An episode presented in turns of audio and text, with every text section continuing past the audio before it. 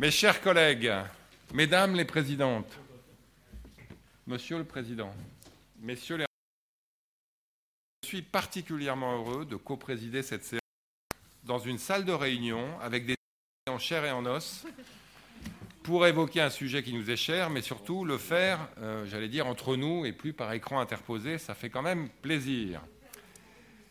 Nous nous retrouvons aujourd'hui pour assister à la présentation du rapport de la mission d'information de la commission sur le suivi de la stratégie de sortie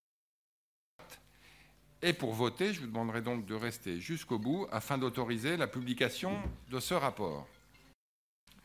Le nombre de commissions concernées, trois commissions, et l'importance du sujet ont permis donc d'obtenir une dérogation à la règle fixée par la conférence des présidents imposant le recours à la visioconférence. Nous disposons donc de cette salle Victor Hugo permettant de respecter les gestes barrières, en particulier les distanciations physiques, que je vous engage donc, et c'est le cas, à mettre en œuvre en vous espaçant au mieux. Le moins qu'on puisse dire est que la question du glyphosate n'a pas été ignorée des parlementaires ces dernières années. L'utilisation de ce produit, dont nul ne conteste la dangerosité, est encadrée par la loi dite LAB de 2014, par la loi à la transition énergétique. Encadrement a ensuite été autorisé par l'une des dernières lois de la précédente législature, la loi de mars 2017 relative à la lutte contre l'accaparement des terres agricoles et au développement du biocontrôle. Sous l'actuelle législation, sans doute tous et toutes la question du glyphosate de la loi Egalim et à l'occasion de la discussion d'une loi demandant l'interdiction du glyphosate, rapportée par Mme Bénédicte Taurine, inscrite dans une niche de la France insoumise en février 2019. En outre, soucieuse d'approfondir ses connaissances sur cette question, l'Assemblée a mis en place plusieurs missions d'information. Je peux ainsi citer le rapport d'avril 2018 sur l'utilisation des produits remis par M. Didier Martin, ici présent, et Gérard Menuel, ou encore le rapport de l'OPEX de mai 2019 sur l'évaluation des risques et environnementaux par le rapporteur était M. Philippe Bolo. Mais bien évidemment, un rôle central a été accordé à la mission d'information qui nous présente ses conclusions cet après-midi, lancée à l'issue de l'examen de la loi Egalim. Elle était présidée par M. Julien Dive et co-rapportée par M. Jean-Luc Fugit et Jean-Baptiste Moreau. Objet du monde agricole vers l'interdiction des principaux nous avons déjà eu de cette mission le 12 novembre 2019 qui mettait en avant à l'atteinte de ses objectifs. Elle est en mesure aujourd'hui de faire un point plus précis sur les règles d'interdiction du glyphosate dès 2021. Il me reste à préciser qu'après mes collègues Laurence Maï pour la Commission de développement durable et de l'aménagement du territoire et Fadil Akadabi pour les affaires sociales, Messieurs Dive, Moreau et Fugit présenteront leur rapport, 10 minutes chacun environ. Les orateurs de groupe disposeront d'un temps de parole de 3 minutes. Les autres intervenants poseront leurs questions après la réponse des rapporteurs et du président pour 2 minutes chacun. Je vous indique par ailleurs que nous suspendrons la réunion le moment venu. On va suivre ça en direct pour vous permettre de participer au vote sur la lecture définitive du projet de loi organique relatif au Conseil économique et social. Je cède la parole à Madame Laurence Maillard-Ménury, présidente de la Commission du développement durable et de la territoire. Laurence, vous avez la parole. Merci, Monsieur le Président, Monsieur le Président Roland Lescure, Madame la Présidente Fadila Katabi, mes chers collègues, comme vous, évidemment très heureuse de vous retrouver en chair et en os dans cette belle salle Victor Hugo.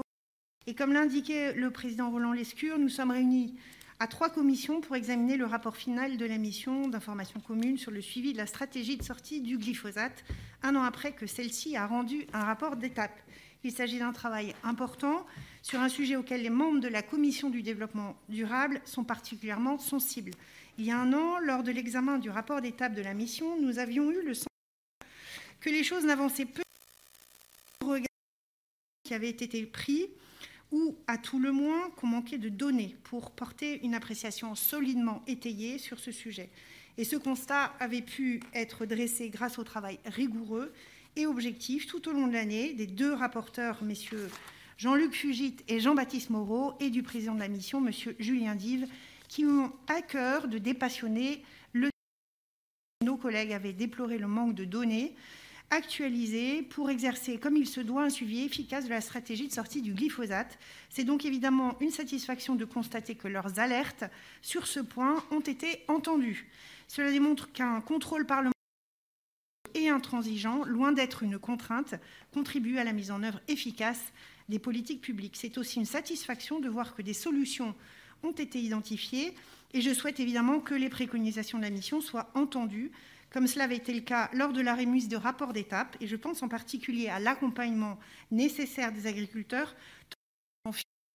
techniques et humains, marche à entreprendre au niveau européen. Mais je n'interviendrai pas plus longtemps pour laisser bien entendu le soin au président de la mission et au rapporteur de présenter le fond de leur rapport de grande qualité. Et je cède tout de suite la parole à la présidente de la Commission des affaires sociales, Madame Fadila Katabi.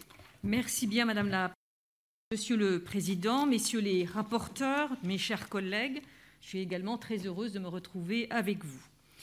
Nous parvenons aujourd'hui au terme des travaux de la mission euh, d'information commune, dont je veux aussi saluer la contribution objective et pédagogique au débat public. Je tiens toutefois à préciser que ni le président ni les rapporteurs n'appartiennent à la commission des affaires sociales. Bien sûr, nobody's perfect. Voilà, vous avez compris. Mais, il y a un mais.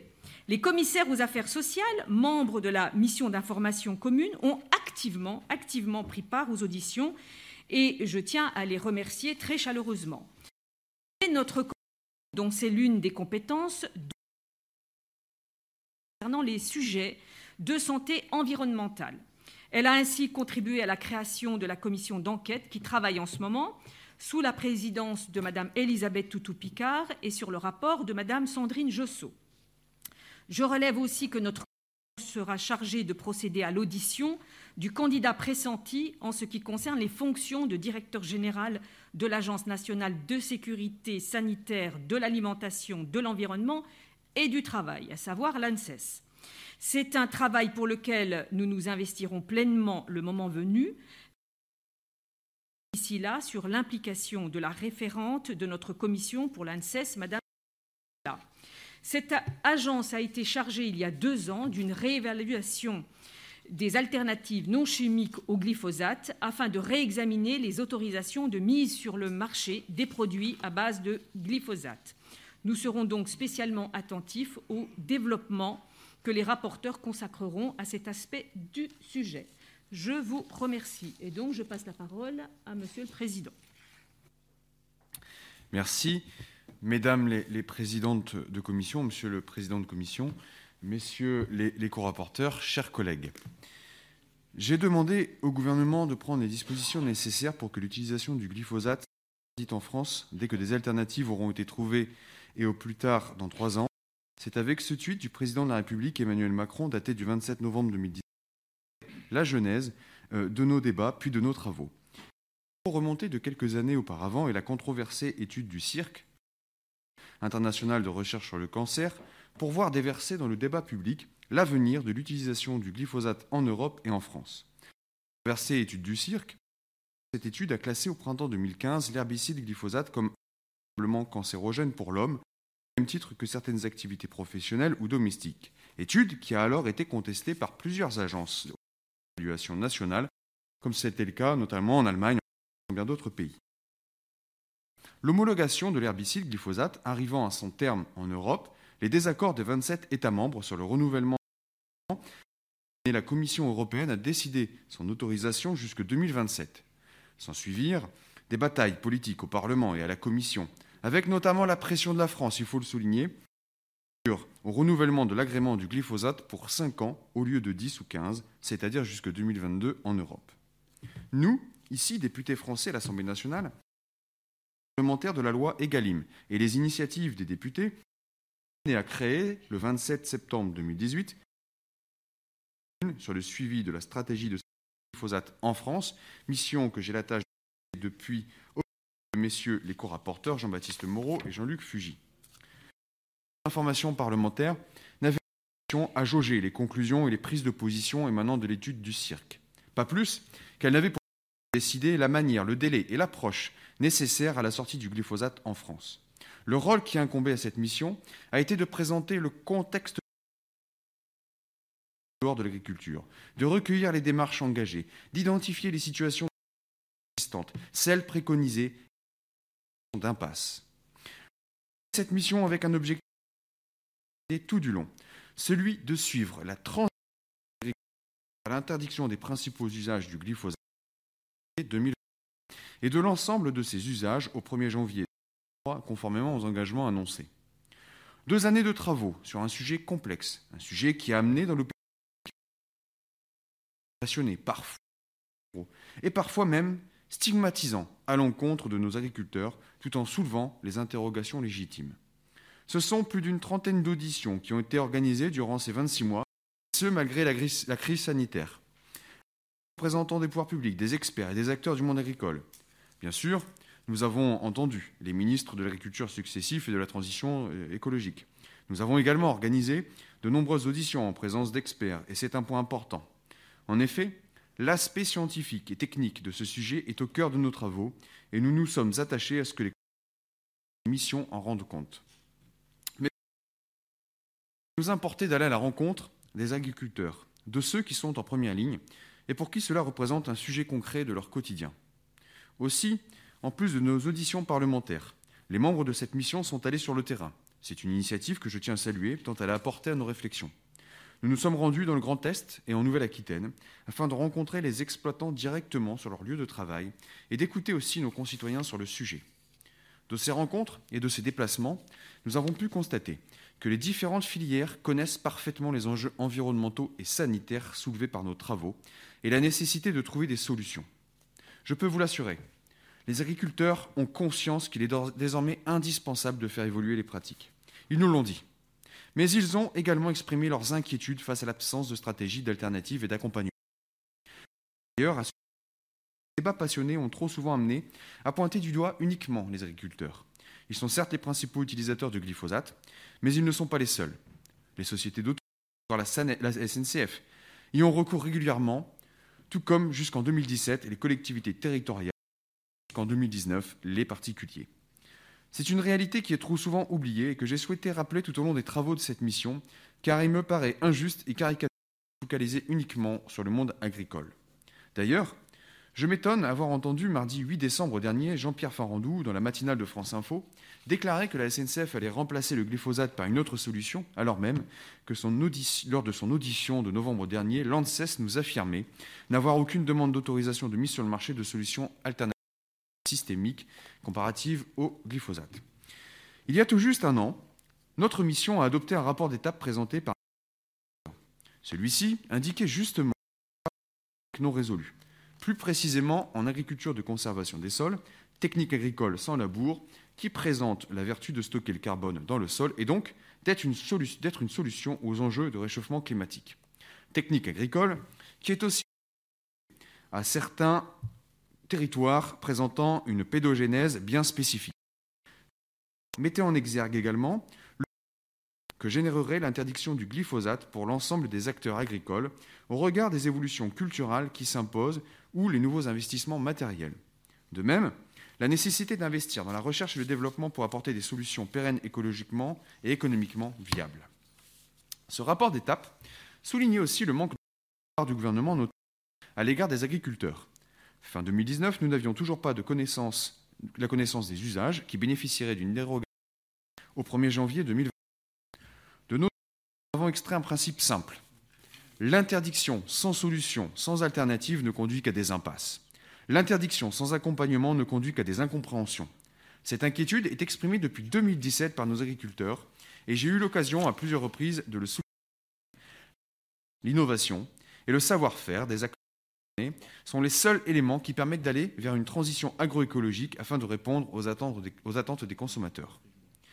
Les réponses et les propositions ont tardé, même si certaines mesures récentes laissent espérer que les enjeux ont été enfin compris.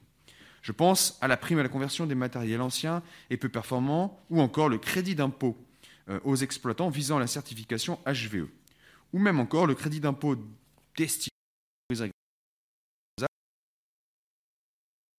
en, première, en deuxième lecture lecture au Sénat, pardon, et tout à l'heure dans, quelques heures, puisque nous sommes en plein PLF 2021, et nous avons déposé quelques amendements sur ce sujet. Malheureusement, les dispositifs de ces mesures ont été restreints, je pense aux, éleveurs, et c'est pour cette raison que nous reviendrons avec plusieurs amendements tout à l'heure. Notre approche a toujours été la même. Mission privilégier le, le dialogue et la confiance envers nos agriculteurs. Lors des auditions ou lors de nos déplacements, les acteurs ont toujours volonté de produits phytopharmaceutiques, même si certaines filières manifestent des doutes et des, hésita des hésitations face à l'absence d'alternatives. Je tiens à adresser collectif accompli. Que ce soit dans la préparation de nos travaux ou le choix des orientations de cette mission, nous avons toujours su nous entendre et trouver des compromis lorsque la situation l'exigeait afin de mener à bien ce travail. Je félicite vivement les équipes administratives de l'Assemblée nationale qui nous accompagnent et sans qui rien ne serait aussi rapidement exécuté dans cette institution. Je souhaite bien sûr aussi remercier nos collègues députés qui ont participé assidûment à nos travaux. Je souhaite que ce rapport puisse apporter au monde agricole des réponses sur cette transition à venir, qui nécessitera l'accompagnement et l'aide des pouvoirs publics, mais aussi qui puisse éclairer les consommateurs sur la complexité de ce sujet qui n'est pas franco-français. L'incompréhension et les doutes des agriculteurs travail aussi remarquable que difficile. Et je me permets deux réflexions personnelles. Première concerne simplement une interrogation que je me, pose, puisque vous savez que la Commission européenne a réautorisé le glyphosate jusque 2, que la France a toujours cette volonté, au-delà de 2022, à partir de 2022, d'arrêter le, le, glyphosate en France, qu'adviendrait-il si, par mégarde, l'Union européenne reprolongeait une nouvelle fois euh, l'agrément pour le glyphosate au-delà de 2022 Et qu'adviendrait-il particulièrement pour nos agriculteurs français? Et puis la deuxième réflexion, c'est que ce débat sur le glyphosate, comme d'autres produits, comme d'autres substances, rappelle une chose essentielle. Il fait écho à, la souveraineté de l'Union européenne. Parce qu'on a beau interdire le glyphosate en France, on a beau interdire le glyphosate en Europe à partir de 2022, ce n'est pas le cas partout. Il y a encore beaucoup de cultures qui sont dépendantes du glyphosate, en Amérique du Sud, en Afrique et dans d'autres territoires du monde. Et pour autant, tous ces pays continueront d'exporter en Europe, d'exporter en France. Et donc cela doit rappeler une chose, c'est que nous sommes très vigilants en Europe, particulièrement en France, sur nos standards agricoles et sur notre qualité d'alimentation. Et c'est important, et je pense même essentiel, de le rappeler. Je vous remercie pour votre attention et je cède la parole à messieurs les rapporteurs qui vont vous présenter le rapport. Eh bien non. Il va falloir attendre encore un peu puisqu'il reste un orateur en séance, cinq minutes. Donc je vous propose de prendre dans les salons adjacents à l'hémicycle pour ou contre la proposition de loi organique. On se retrouve de venir le possible. Affaires dans la salle Oui, vous pouvez laisser vos affaires dans la salle pour ceux qui le souhaitent. À tout de suite.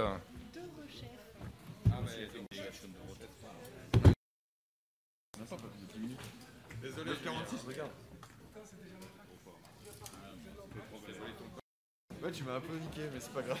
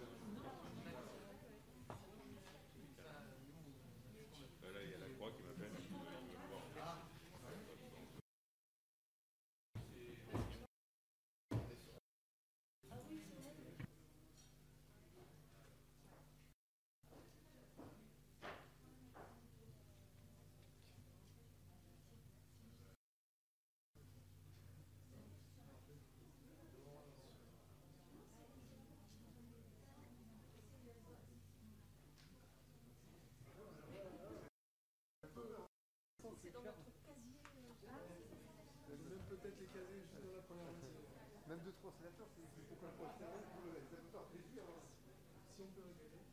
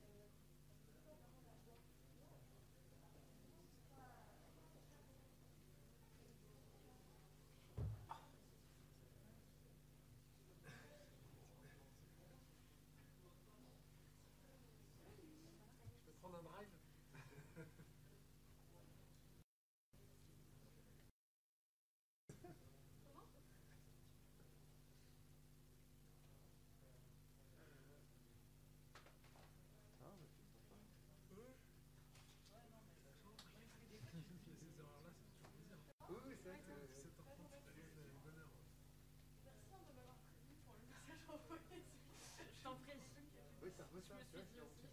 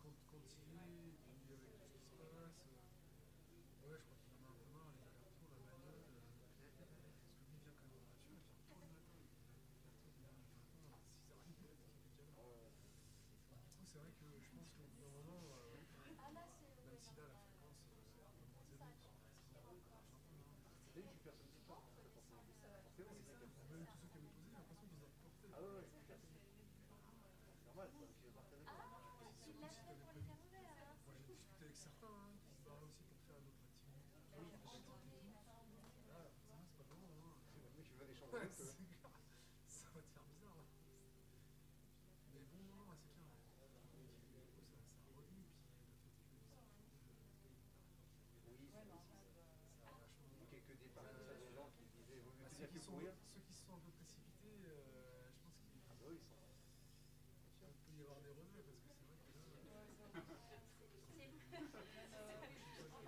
c'est vrai il y a quelques je pense qu'il y en a eu quand, quelques mois après, qui la retraite décembre.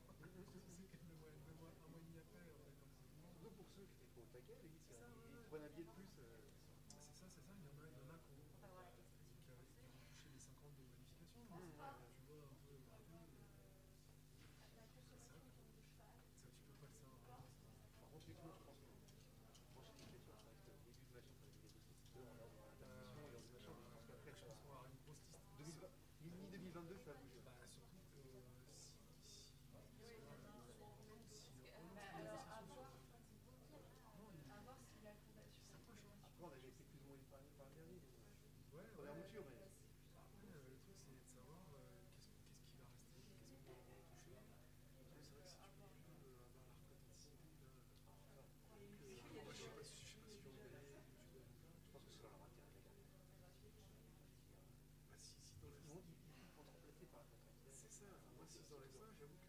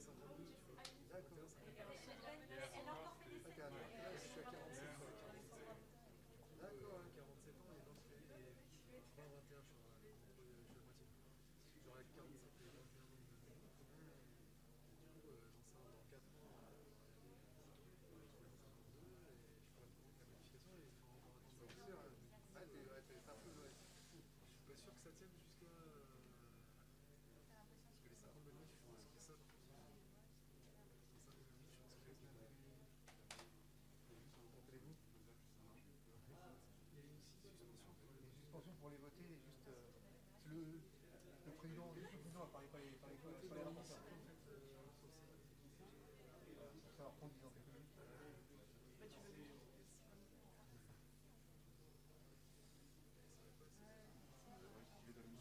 C'est un peu euh, je crois que quand ils ont levé, il était moins 10, il restait qu'un seul orateur.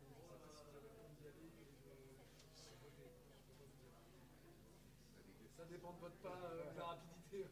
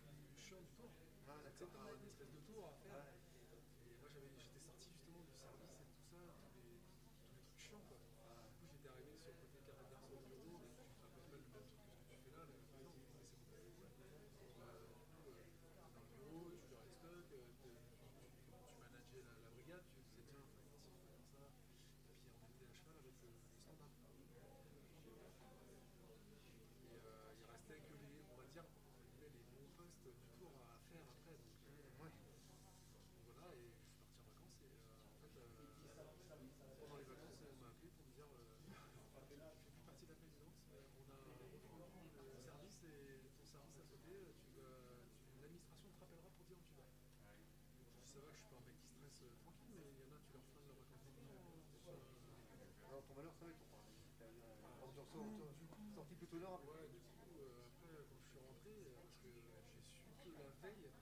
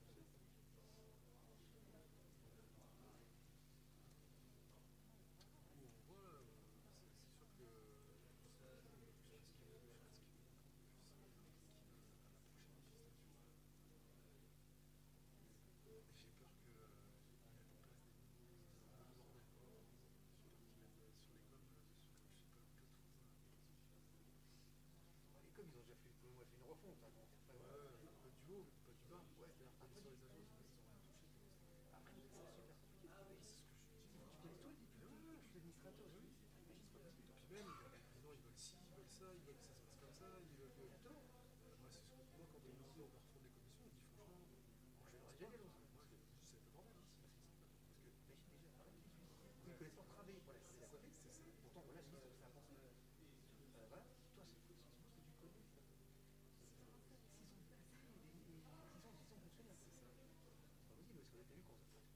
non, mais tu peux te... Tiens,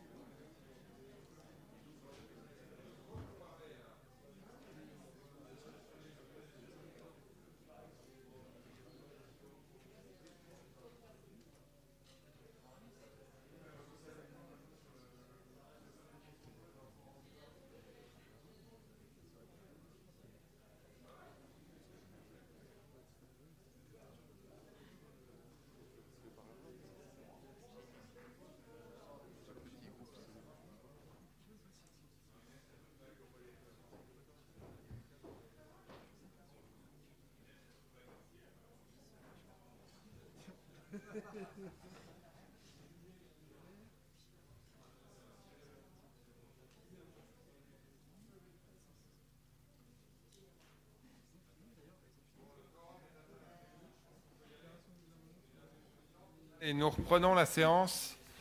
Mes chers collègues, vous avez voté, je n'en doute pas, bien voté. Je passe la parole à notre rapporteur, Jean-Luc Fugit. Non, perdu, Jean-Baptiste Moreau. Pardon, Monsieur Moreau, vous avez la parole. Merci, euh, merci Monsieur le Président, Mesdames les Présidentes, Messieurs les Présidents, mes chers collègues. Donc, euh, je suis heureux de, de vous présenter aujourd'hui le, le- le bilan de nos travaux euh, de cette mission de, de suivi de, de la stratégie de sortie du glyphosate. On va le faire à deux voix et alterner avec Jean-Luc Fugit, histoire de, rendre tout ça un peu plus dynamique et un peu plus vivant. Et puis, on sera évidemment à votre disposition pour répondre à vos questions par la suite. Donc, ce rapport final euh, marque euh, la fin de plus de deux années de travaux ponctués euh, par des déplacements de terrain, comme vous l'a dit le président Dive tout à l'heure, et plus d'une quarantaine d'auditions. Pendant ces deux dernières années, marquées par de passionnants et parfois vifs échanges, nous avons souhaité aborder cette question combien décisive à la fois pour nos agriculteurs, avec le plus de pragmatisme et de bienveillance possible, en faisant toujours le plus confiance à la science possible et toujours en essayant de ramener de la raison dans nos débats et de l'apaisement aussi, puisque ces débats, comme vous l'a dit le président Dive, ont été particulièrement passionnés et vifs au moment de l'examen de la loi Egalim, dont je fus autrefois le rapporteur. Cette mission avait pour rôle premier de faire toute la lumière sur l'utilisation du glyphosate et à l'aune de sa euh, future interdiction de pouvoir suivre cette stratégie de sortie qui a été mise en place par le gouvernement de se rendre compte s'il existait réellement des alternatives agronomiquement et économiquement viables pour nos agriculteurs. L'an dernier, nos travaux avaient été confrontés à une certaine opacité des données qui nous empêchait de dresser un état des lieux clair et transparent des usages par culture et nous l'avions mis en avant dans notre rapport d'étape. L'une de nos recommandations était alors de faire la lumière sur les données. Cette année, c'est chose faite grâce aux travaux de l'ANSES, de l'INRAE et la mise en place de la BNVD, c'est-à-dire Banque nationale des ventes des distributeurs de produits phytosanitaires. Notre rapport permet une photographie claire de la situation 2020. D'autres propositions que nous avions formulées l'an dernier, à l'instar de la création d'une plateforme nationale d'enregistrement des produits phytosanitaires, ont été réitérées dans notre présent rapport. Donc, euh, ces données. Lors de notre précédent rapport, nous ne disposions pas des données pour 2018. Le rapport que nous présentons aujourd'hui fait état d'une hausse des ventes entre 2017 et 2018 de 8 859 tonnes à 9 707 tonnes. Nos, travaux ont établi que cette forte hausse s'expliquait notamment par un stockage plus important du produit, à la fois dans la perspective de la hausse de la taxe de redevance pour euh, pollution diffuse et de l'interdiction évidemment euh, qui était euh, programmée de la molécule de glyphosate. En, revanche, je crois qu'il est important de le répéter, notamment à ceux qui répètent à longueur de journée que nous, nous sommes à la traîne ou que cela n'est pas suffisant. Les ventes ont diminué de 37% en 2019, avec 6027 tonnes vendues, ce qui est historique en moyenne triennale. Cela correspond à une baisse de 9,9% et on revient au tonnage de vente qui était euh, dans les années 2000-2010. Nos travaux ont montré que cette baisse s'expliquait notamment par l'interdiction de l'usage du glyphosate pour les particuliers depuis le 1er janvier 2019, mais pas, mais pas seulement. C'est aussi lié effectivement à ce qui a été mis en place depuis deux ans, notamment l'interdiction des remises rabais ristournes, et plus largement, cela s'inscrit dans la dynamique portée par le plan Ecofito de plus. Et de plus, euh, pour élargir un peu le, la focale, nous ne pouvons que nous réjouir du fait que les substances les plus dangereuses, que l'on appelle CMR 1 et 2, ont dra dra drastiquement diminué de plus de la moitié des volumes. Nous sommes dans une réelle dynamique de diminution des produits phytosanitaires et ceci est permis par l'accompagnement euh, que nous engageons envers nos agriculteurs et pas par des interdictions abruptes et inscrites dans la loi. Alors, que va-t-il se passer en 2020 ah, Pardon. Que va-t-il se passer en 2021 Je vais céder la parole à Jean-Luc. Merci, euh, monsieur le co-rapporteur, cher Jean-Baptiste, mesdames les présidentes, messieurs les présidents, chers collègues. Oui, on va faire une présentation euh, alternée, donc nous allons alterner plusieurs fois, histoire d'éviter euh, le ton monotone que nous pourrions avoir. Alors oui, que va-t-il se passer en 2021 Donc, Sont interdits tous les usages du glyphosate qui disposent d'une alternative non chimique. L'analyse des alternatives en arboriculture, en viticulture et en grande culture a été confiée fin 2018 à l'INRAE, qui nous a fourni donc une évaluation agronomique de la faisabilité des alternatives avec une attention portée, comme nous le souhaitions, au coût économique de celle-ci. Cette démarche scientifique incontestable a permis à l'Agence nationale de sécurité sanitaire de l'alimentation, de l'environnement et du travail, l'ANSES, de réexaminer les autorisations de mise sur le marché, les fameuses AMM, des produits à base de glyphosate, à base du principe actif de glyphosate. Cette méthodologie objective, usage par usage, est une possibilité ouverte par l'article 50.2 du règlement européen du 21 octobre 2009, qui permet de ne pas délivrer d'AMM s'il existe des alternatives d'usage courant, sans impact majeur et qui sont disponibles. Vous avez d'ailleurs probablement pris connaissance de ces nouvelles interdictions rendues publiques par l'ANSES le 9 octobre dernier. Par ces interdictions est attendue une réduction de 60 à 80% des quantités utilisées. Nous saluons cette démarche scientifique qui conduit dans le détail à plusieurs interdictions que nous souhaitons rappeler ici. En viticulture, l'usage du glyphosate est interdit pour la gestion des adventices dans l'interrang, mais il demeure autorisé avec une diminution des doses sous le rang. En outre, dans les parcelles non mécanisables, les vignes installées en forte pente, donc un certain nombre de difficultés, bien entendu, ou en terrasse, les sols caillouteux, les vignes mères de porte-greffe, l'usage demeure autorisé. En arboriculture fruitière, l'usage du glyphosate en traitement de l'interrang dans les vergers est interdit. En revanche, comme dans le cas de la vigne, le remplacement du glyphosate sous le rang n'est pas possible pour les cultures buissonnantes, les petits fruits, noisetiers notamment. Cet usage demeurera autorisé avec là encore une diminution des doses, dose maximale autorisée.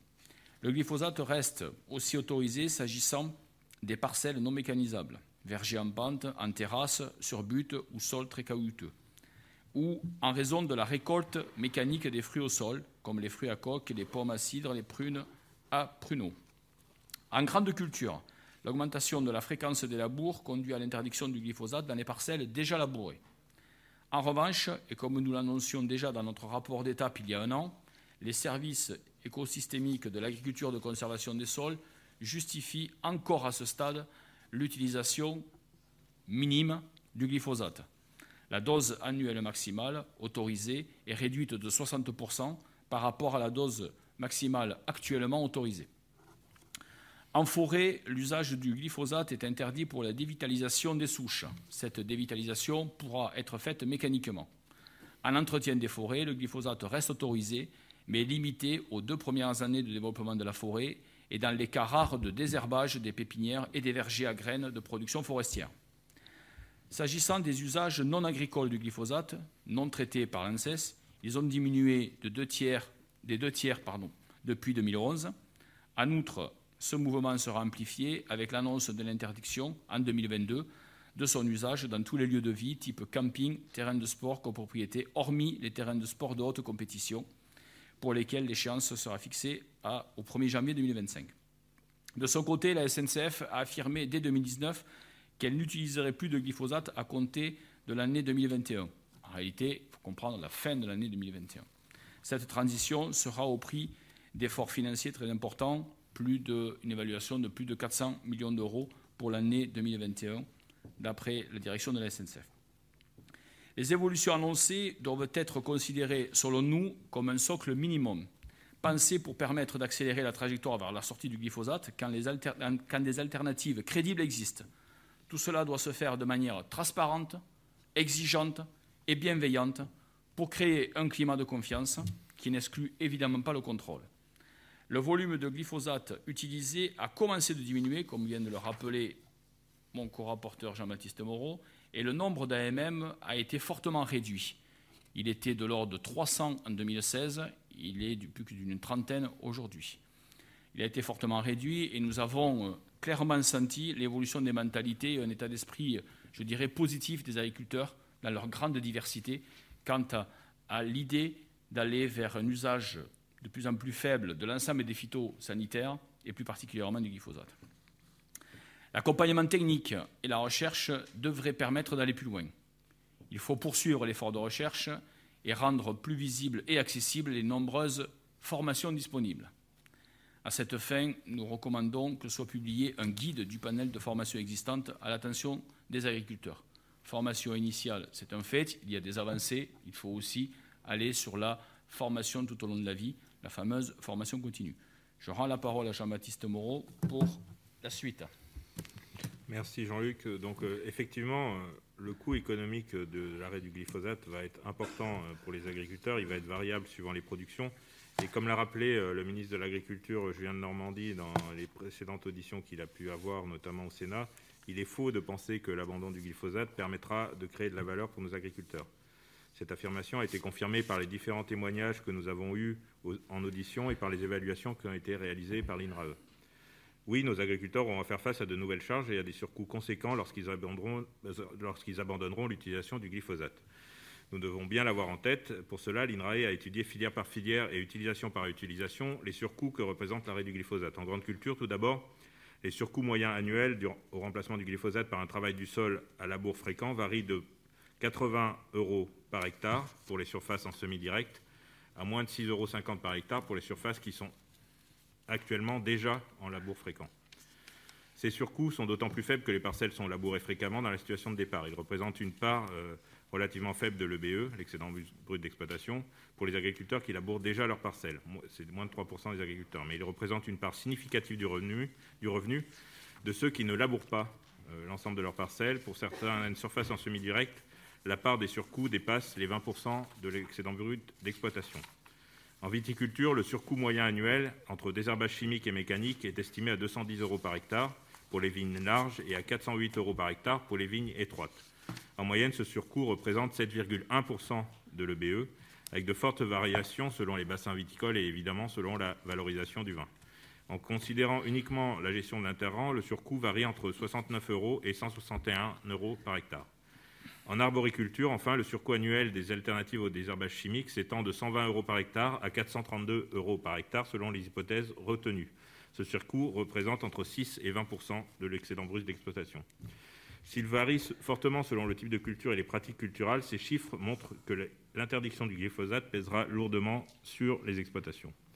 Que l'on soit bien clair, les surcoûts que devront supporter nos agriculteurs s'explique par le besoin de, recourir à une main-d'œuvre supplémentaire, qualifiée et parfois rare, dont les salaires et les charges pèseront sur les budgets, par opposition au glyphosate, qui est un produit bon marché et facile à utiliser, mais qui se justifie aussi par la nécessité d'acquérir de nouveaux équipements, malgré les mesures annoncées en ce sens par le plan de relance. Pendant cette période de transition, les exploitations subissent des contraintes de trésorerie liées aux baisses de rendement et qui n'est pas compensée par une augmentation du prix C'est pourquoi le rapport insiste sur la nécessité d'un accompagnement financier fort des agriculteurs. Il est indispensable et doit être encore renforcé. D'ores et déjà, plusieurs dispositifs ont été confortés ou mis en place ces derniers mois pour accompagner les agriculteurs dans la transition. Le plan Ecofito connaît une nouvelle impulsion depuis novembre 2018 avec Ecofito de plus. Chaque année, 71 millions d'euros issus de la redevance pour pollution diffuse sont affectés à la réduction des usages de produits phytopharmaceutiques auxquels s'ajoutent près de 300 millions d'euros issus d'autres sources de financement. Le plan de relance contribue également à cet objectif avec une aide importante à l'acquisition d'agroéquipements, puisqu'une prime à la conversion des matériels anciens et peu performants a été mise en place. Son montant initialement fixé à 135 millions d'euros a été augmenté de 80 millions d'euros, comme annoncé par le ministre de l'Agriculture et de l'Alimentation la semaine dernière. Ce sont donc 215 millions d'euros mobilisables pour cette conversion. À cela s'ajoute un soutien aux entreprises d'agroéquipement et de biocontrôle de 15 millions d'euros.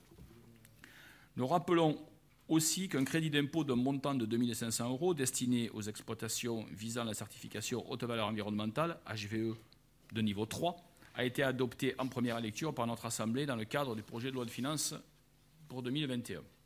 Enfin, le Sénat a adopté un amendement PLF qui crée un crédit d'impôt d'un montant de 2500 euros. C'était une réduction d'impôt, mais c'est devenu un crédit d'impôt depuis le travail en commission des finances la semaine dernière, destiné aux entreprises agricoles qui déclarent ne plus utiliser de produits phytopharmaceutiques contenant du glyphosate.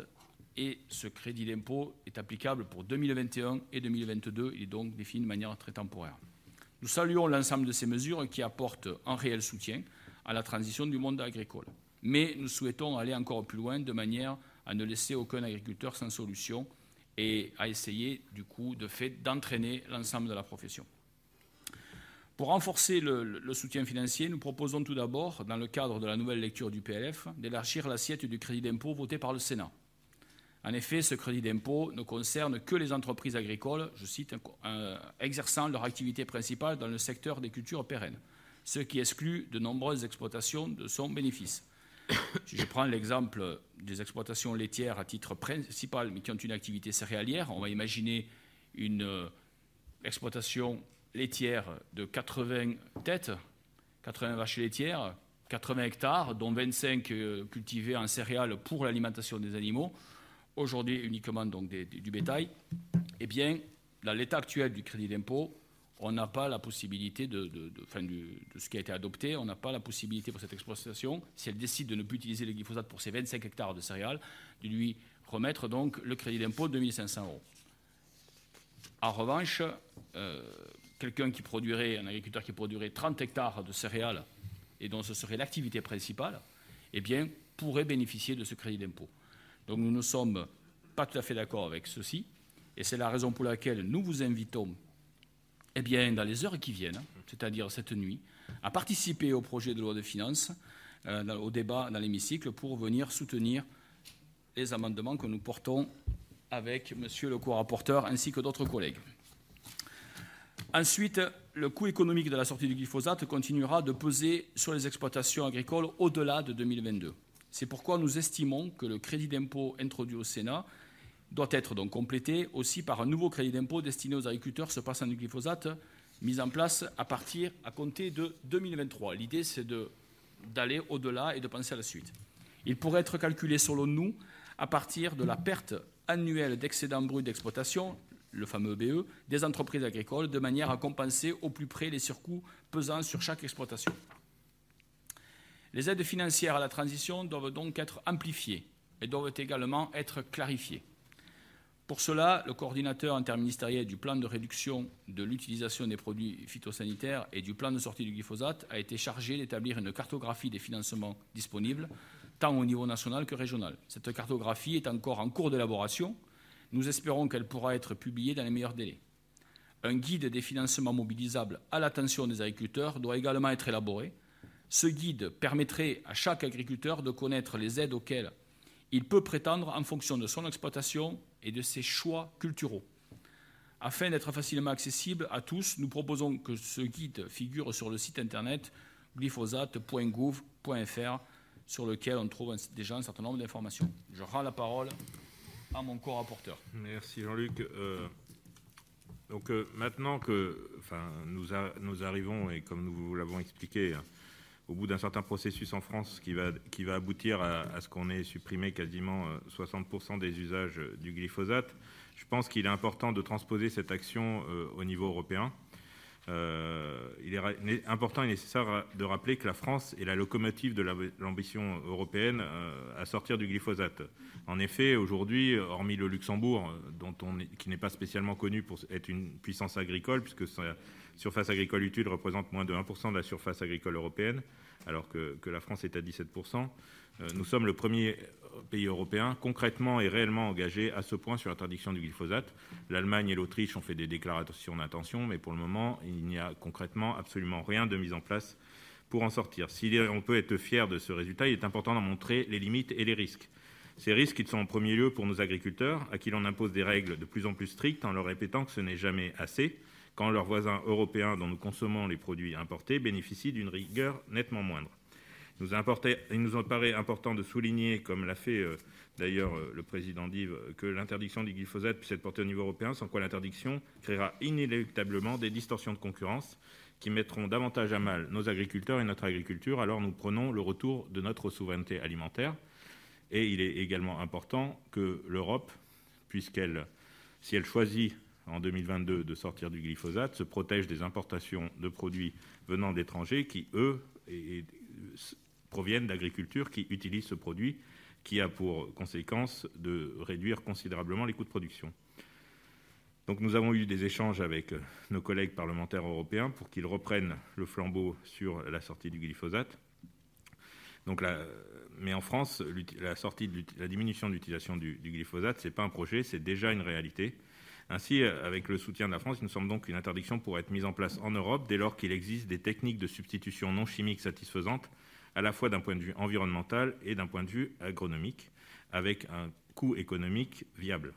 Un soutien aux, agriculteurs sera malgré tout nécessaire pour que ces alternatives pardon, ne mettent pas en péril les exploitations et la souveraineté alimentaire européenne.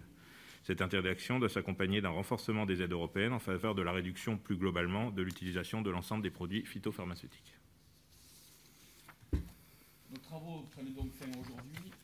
Excusez-moi pour le micro. Donc, nos travaux prennent donc fin aujourd'hui avec euh, près plus de deux années au cours desquelles notre mission d'information s'est pleinement investie dans un débat public qui passionne, je ne sais pas si c'est tous les Français, mais en tout cas beaucoup d'entre eux et, tous ceux qui sont ici dans cette salle, bien entendu.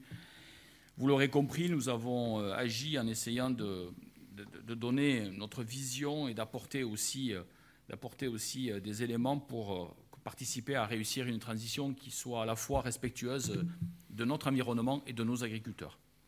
Nous souhaiterions, en guise de conclusion, formuler le vœu d'une meilleure association du Parlement à la prise de décision publique sur la question des produits phytopharmaceutiques. À cette fin, nous proposons que quatre parlementaires, dont deux parlementaires appartenant à des groupes de l'opposition, soient intégrés au comité d'orientation stratégique de suivi, le COS Ecofito, avec l'ensemble donc des, ce comité euh, d'orientation stratégique de suivi se, se, réunit avec l'ensemble des professionnels qui, y participent aujourd'hui. Par ailleurs, pour remettre ce que nous appelons la rationalité scientifique et technique dans un débat parfois passionné, et parfois même passionnant, les questions liées aux produits phytopharmaceutiques pourraient être inscrites à l'ordre du jour de l'Office parlementaire d'évaluation des choix scientifiques et technologiques, notre OPEX, qui réunit, comme vous le savez, 18 sénateurs et 18 députés. Et euh, je crois que c'est un office qui peut nous apporter beaucoup. Enfin, nous souhaitons que nos trois commissions permanentes puissent, dès l'année prochaine, peut-être en juin et en décembre, entendre les ministres en charge de l'agriculture de la transition écologique de l'Europe sur le suivi de la mise en œuvre de l'interdiction du glyphosate, qui maintenant est aussi piloté par un chef de projet glyphosate. Il s'agira de voir où nous en sommes en termes de volume de réduction et aussi en termes d'équilibre économique des exploitations qui auront été concernées par les nouvelles interdictions d'usage de 2021. Voilà pour l'essentiel. Nous sommes à votre disposition pour vous écouter, mais avant, je voudrais euh, remercier notre président pour la manière dont il a conduit la, mission parlementaire. Remercier aussi mon co-rapporteur avec qui j'ai beaucoup de plaisir de, à, travailler. Et puis, euh, ne pas oublier les trois administratrices, mais s'il n'y en a que deux qui sont là aujourd'hui, parce que deux se sont succédés, qui ont travaillé avec nous. Donc, que ce soit Marie-Odile Urvois, Stéphanie Thomas ou Inès Fauconnier. Je souhaitais qu'on se souvienne que sans les administrateurs, notre travail serait beaucoup moins qualitatif à toutes et à tous. Et donc, euh, je souhaitais que nous leur rendions hommage avant d'échanger avec vous tous. Monsieur le Président, je vous rends la parole. Merci à tous les, trois et à tous celles et ceux qui vous ont aidés, surtout celles d'ailleurs, si j'en crois. Euh, la photo derrière vous. On va commencer par les orateurs de groupe. Donc, Monsieur Martin, Madame Cornelou, Monsieur Turquois, Monsieur Potier, Monsieur Herth, Monsieur Falorni et Monsieur Prudhomme. Je pense n'avoir oublié personne. Trois minutes par groupe. Pour le groupe La République En Marche, Didier Martin.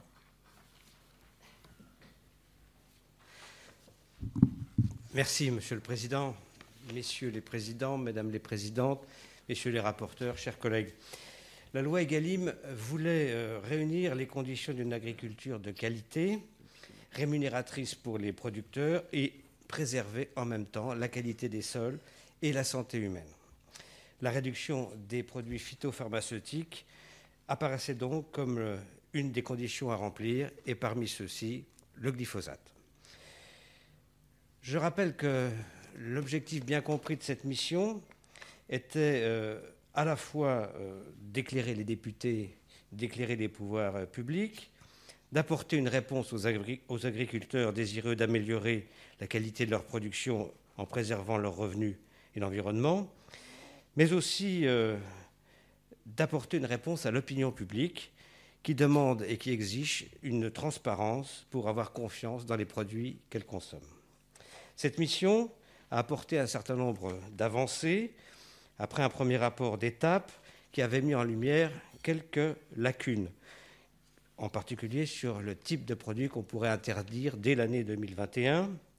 Et puis, euh, une connaissance plus précise a été apportée sur les données de vente du glyphosate.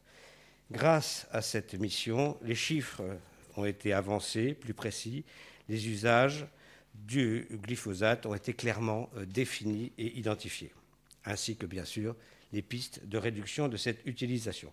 Les résultats, je n'y reviens pas, messieurs les rapporteurs viennent de vous les présenter. Un chiffre global, moins 37% de la quantité de glyphosate entre 2018 et 2019. Des usages du glyphosate désormais bannis. En, viticulture, interrant lorsque la, parcelle est mécanisable. En arboriculture, l'interrant à l'exception des cultures buissonnantes. Et puis, bien sûr, dans les grandes cultures, l'interdiction de toute parcelle déjà labourée, sauf dans, dans, le cadre de la lutte obligatoire réglementée contre certaines proliférations.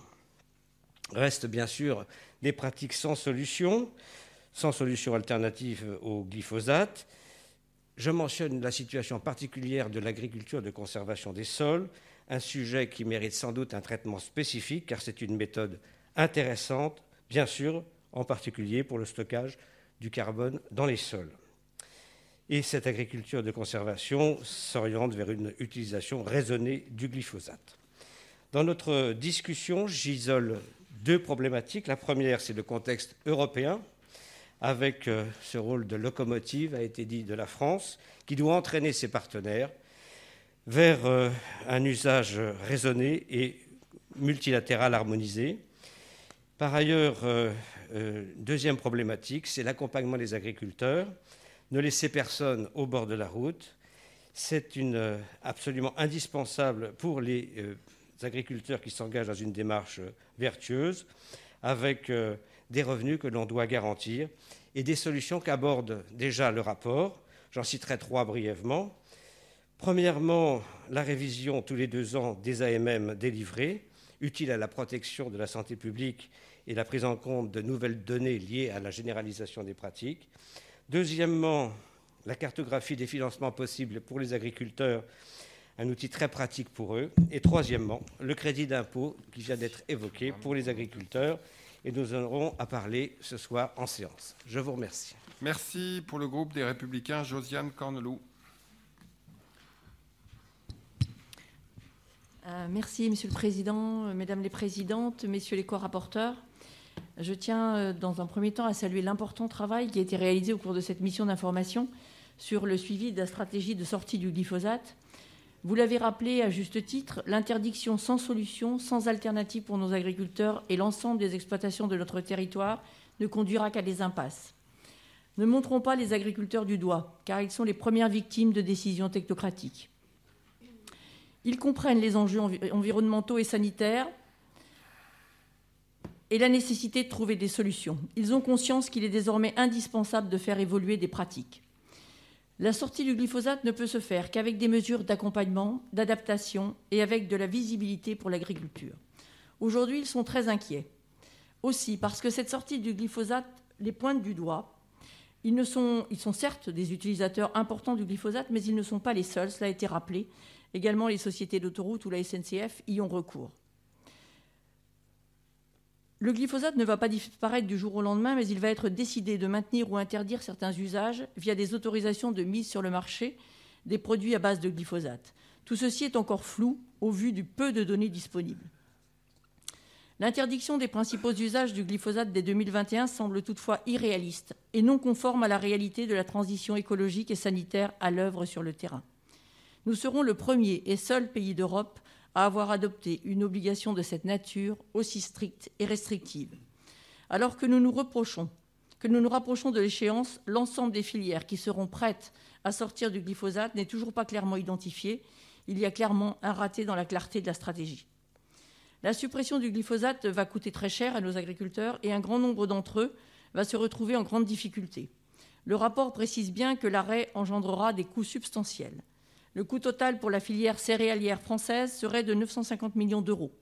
Les surcoûts liés à la substitution au glyphosate d'alternatives non chimiques vont être conséquents, avec des pratiques de désherbage particulièrement onéreuses en grande culture, en viticulture et en arboriculture, une main-d'œuvre supplémentaire et l'acquisition de nouveaux équipements mécaniques.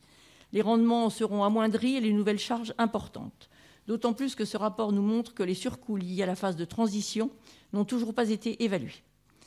Bien que plusieurs dispositifs de soutien financier aient été mis en place, notamment dans le cadre du plan Ecofito 2, le grand plan d'investissement pour 2018-2022, et des crédits d'impôt, les agriculteurs concernés ne perçoivent pas toujours les aides dont ils peuvent bénéficier.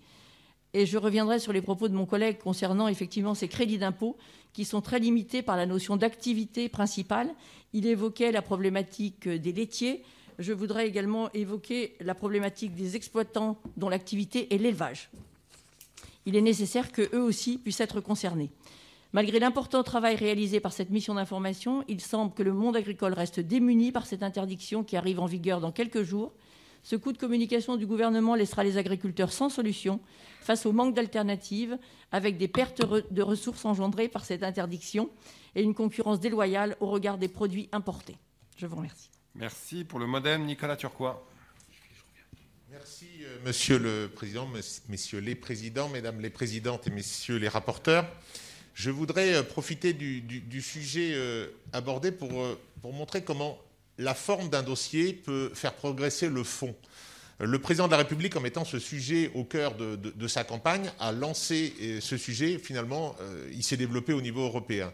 Et par les travaux menés par la Commission, euh, ce sujet s'est à diffusé dans la société. J'en ai fait part euh, au sein de, la mission. J'ai pu le constater moi-même au sein de la profession agricole, comme quoi au début on était parti sur des positions un petit peu d'opposition, et au final, maintenant, quand on rencontre les différents professionnels, chacun se demande comment il peut faire l'effort. Donc il y a eu, euh, il y a eu une vraie progression du, sujet du glyphosate dans, dans, le débat public. Donc je voudrais remercier la commission. C'est dommage, notre président est parti, mais je voulais, le président de la, mission est parti, mais je, voulais, je l'ai fait à titre personnel, mais le remercier sur la façon dont, avec les, co-rapporteurs, il a mené le débat, parce que de façon très transpartisane, il a fait progresser la prise de conscience au sein de notre société et au sein euh, des organisations euh, professionnelles. Donc en ça, c'est déjà, déjà remarquable. Après, sur la méthode, je l'avais évoqué euh, au début de nos, travaux, mais je crois que celle qui a été retenue, l'approche par une évolution des autorisations de mise en marché, les AMM, est la bonne. C'est-à-dire on peut supprimer un certain nombre d'AMM parce que sur un certain nombre d'usages, on a des solutions et d'autres, on doit les maintenir parce que pour l'instant, il, euh, il, euh, y a des échecs. Et donc, à ceux qui regretteront que ce n'est pas le tout ou rien, on autorise ou on interdit, eh bien moi je crois que quand euh, fin 2021 ou fin 2022, on aura moins 60% des usages, eh bien je crois qu'on pourra montrer que quand on a résolu un problème à 60%. On a déjà beaucoup progressé sur le sujet, donc en ça, c'est remarquable. L'autre approche qui a été soulignée, c'est l'approche recherche. Et, là, je crois qu'il serait bon de mettre en avant les deux sujets, parce qu'en termes de quantité, les deux sujets qui restent à, évoquer sont celles, la problématique des vivaces. Euh, c'est peut-être technique, mais concrètement, c'est le chardon et surtout le liseron. Et c'est sur ça qu'il faut euh, que la, recherche avance. C'est un, vrai problème de, maîtrise pour, les agriculteurs. Et l'autre sujet, c'est ce qu'on appelle la destruction des couverts. Parce qu'on a deux objectifs contradictoires. D'un côté, on a besoin de semer, et de l'autre côté, on a besoin de protéger nos sols et de maintenir des couverts, que ce soit pour l'agriculture de, conservation, mais même pour l'agriculture euh, classique. Et ça, c'est un vrai, un vrai sujet. Et donc, le travail qu'il faut faire, c'est de sélectionner des cultures qu'on peut détruire par roulage, c'est de sélectionner des cultures qui se développent qui se détruisent plus facilement par le gel ou par le broyage. Et donc, c'est ça les, deux enjeux qu'il faut, qu'il faut travailler, peut-être mettre euh, en exergue. Et puis, le dernier point, c'est euh, l'approche économique. Et donc, euh, nous serons ce soir, nous, au, Modem et, aux démocrates, présents en hémicycle pour prévoir l'élargissement des publics concernés, parce qu'il ne faut pas que ce soit uniquement les cultures principales qui soient visées, mais que les éleveurs notamment puissent être intégrés dans ce, crédit d'impôt. Mais merci à, la, méthode qui a contribué à faire progresser le fonds. Merci. Et le président Dive m'avait prévenu qu'il devait s'absenter une trentaine de minutes, puis il sera de retour pour écouter la fin des débats. Pour le groupe socialiste, Dominique Potier. Merci, Monsieur le Président. Oui, Merci, euh, Monsieur le Président, Mesdames les, Présidentes. Moi aussi, je voudrais saluer au nom du groupe socialiste et très sincèrement le Président, les deux rapporteurs. Je faisais partie des sceptiques et il y a une certaine euh, honneur, parfois, je pense, à, dire qu'on a changé d'avis. Euh, vous m'avez impressionné par le boulot que vous avez fait, la persévérance, la durée et la qualité euh, du rendu in fine. Donc, je dois le dire ici, sinon je ne serais pas honnête intellectuellement et je passerai des mauvaises fêtes. donc, je suis heureux de vous le dire aujourd'hui. Je, salue, votre boulot. Je salue votre boulot parce que il me semblait que la méthode du gouvernement qui était de laisser venir des crises euh, une après l'autre. On a eu les nicotinoïdes, on a bien sûr le glyphosate, et puis d'autres pour arriver, et de traiter les questions molécule par molécule n'était pas un bon chemin. Mais il se trouve que le glyphosate, par la charge symbolique qu'il avait pris dans notre société et par le caractère systémique qu'il implique sur les cultures euh, qui, qui sont appropriées, avait devait bénéficier d'un traitement euh, singulier, je dois l'admettre euh, aujourd'hui. Le travail que vous avez fait est plutôt, est plutôt prolixe. Je voudrais simplement vous dire que pour ma part, et j'étais singulier dans le groupe qui, auquel j'appartiens, lié à mon histoire, mon engagement sur ces questions-là, je n'avais pas voté l'interdiction et ça m'a coûté très cher. Je n'ai pas pris part au vote et je l'avais signifié. Ça m'avait coûté très cher dans l'opinion. Mais il me semblait qu'il y avait un véritable danger sur le fond à ce que notre démocratie devienne une démocratie d'opinion et ne fasse pas confiance aux institutions. Moi, j'ai passé le premier quinquennat à bâtir le plan Ecofito 2, qui malheureusement a été euh, en panne pendant trois ans euh, sous l'ancien gouvernement et sous ce gouvernement.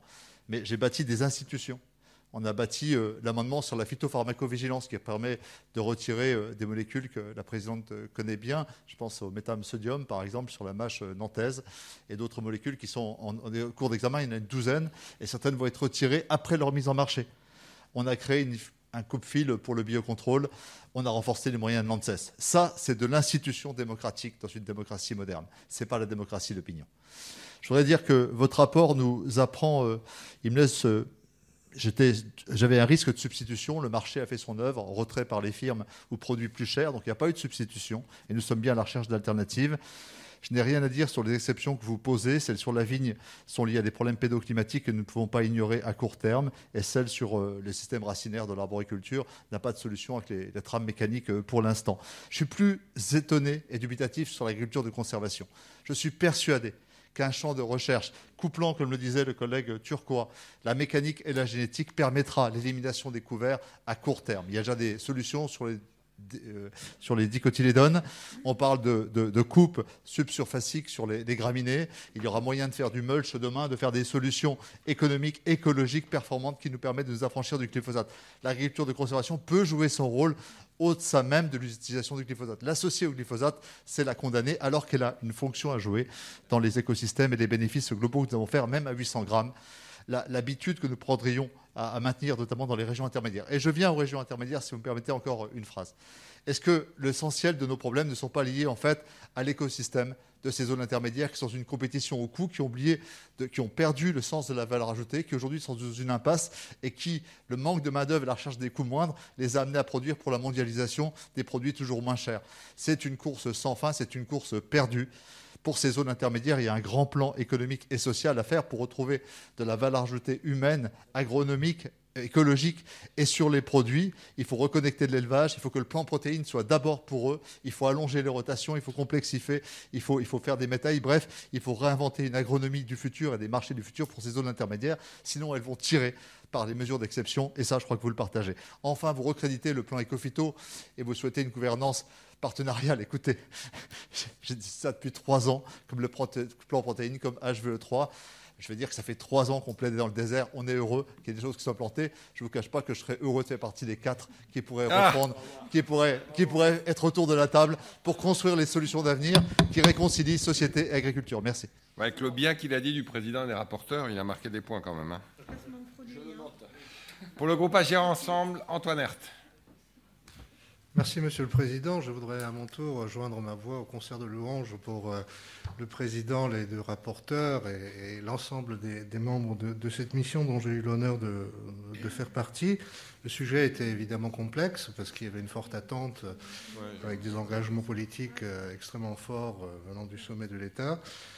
Complexe parce qu'il faut se placer à l'articulation d'une réglementation européenne qui est souvent ignorée, avec la tentation de jouer sur le levier de la législation nationale.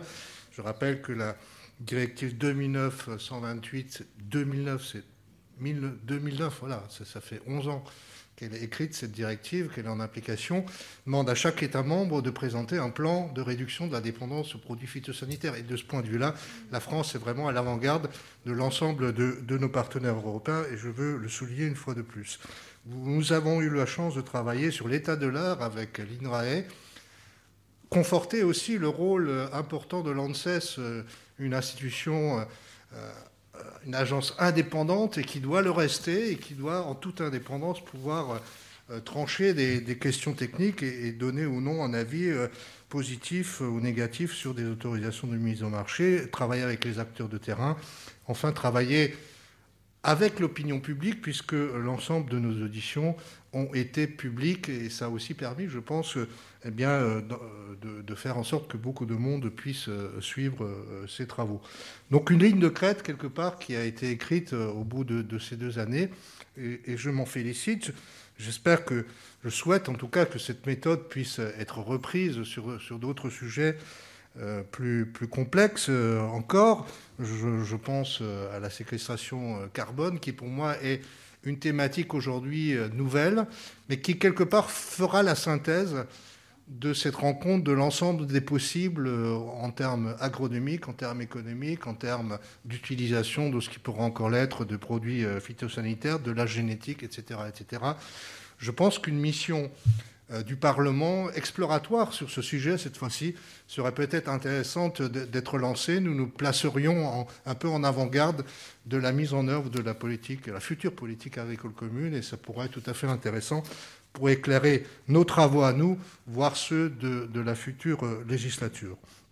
Enfin, pour ce qui concerne cette transition technologique qui est devant nous, je regrette qu'on qu qu en reste sur un crédit d'impôt uniquement sur l'aspect la, glyphosate. Je pense que justement une des pistes qu'il faudra explorer, c'est un accompagnement fiscal ou autre pour une transition beaucoup plus ambitieuse.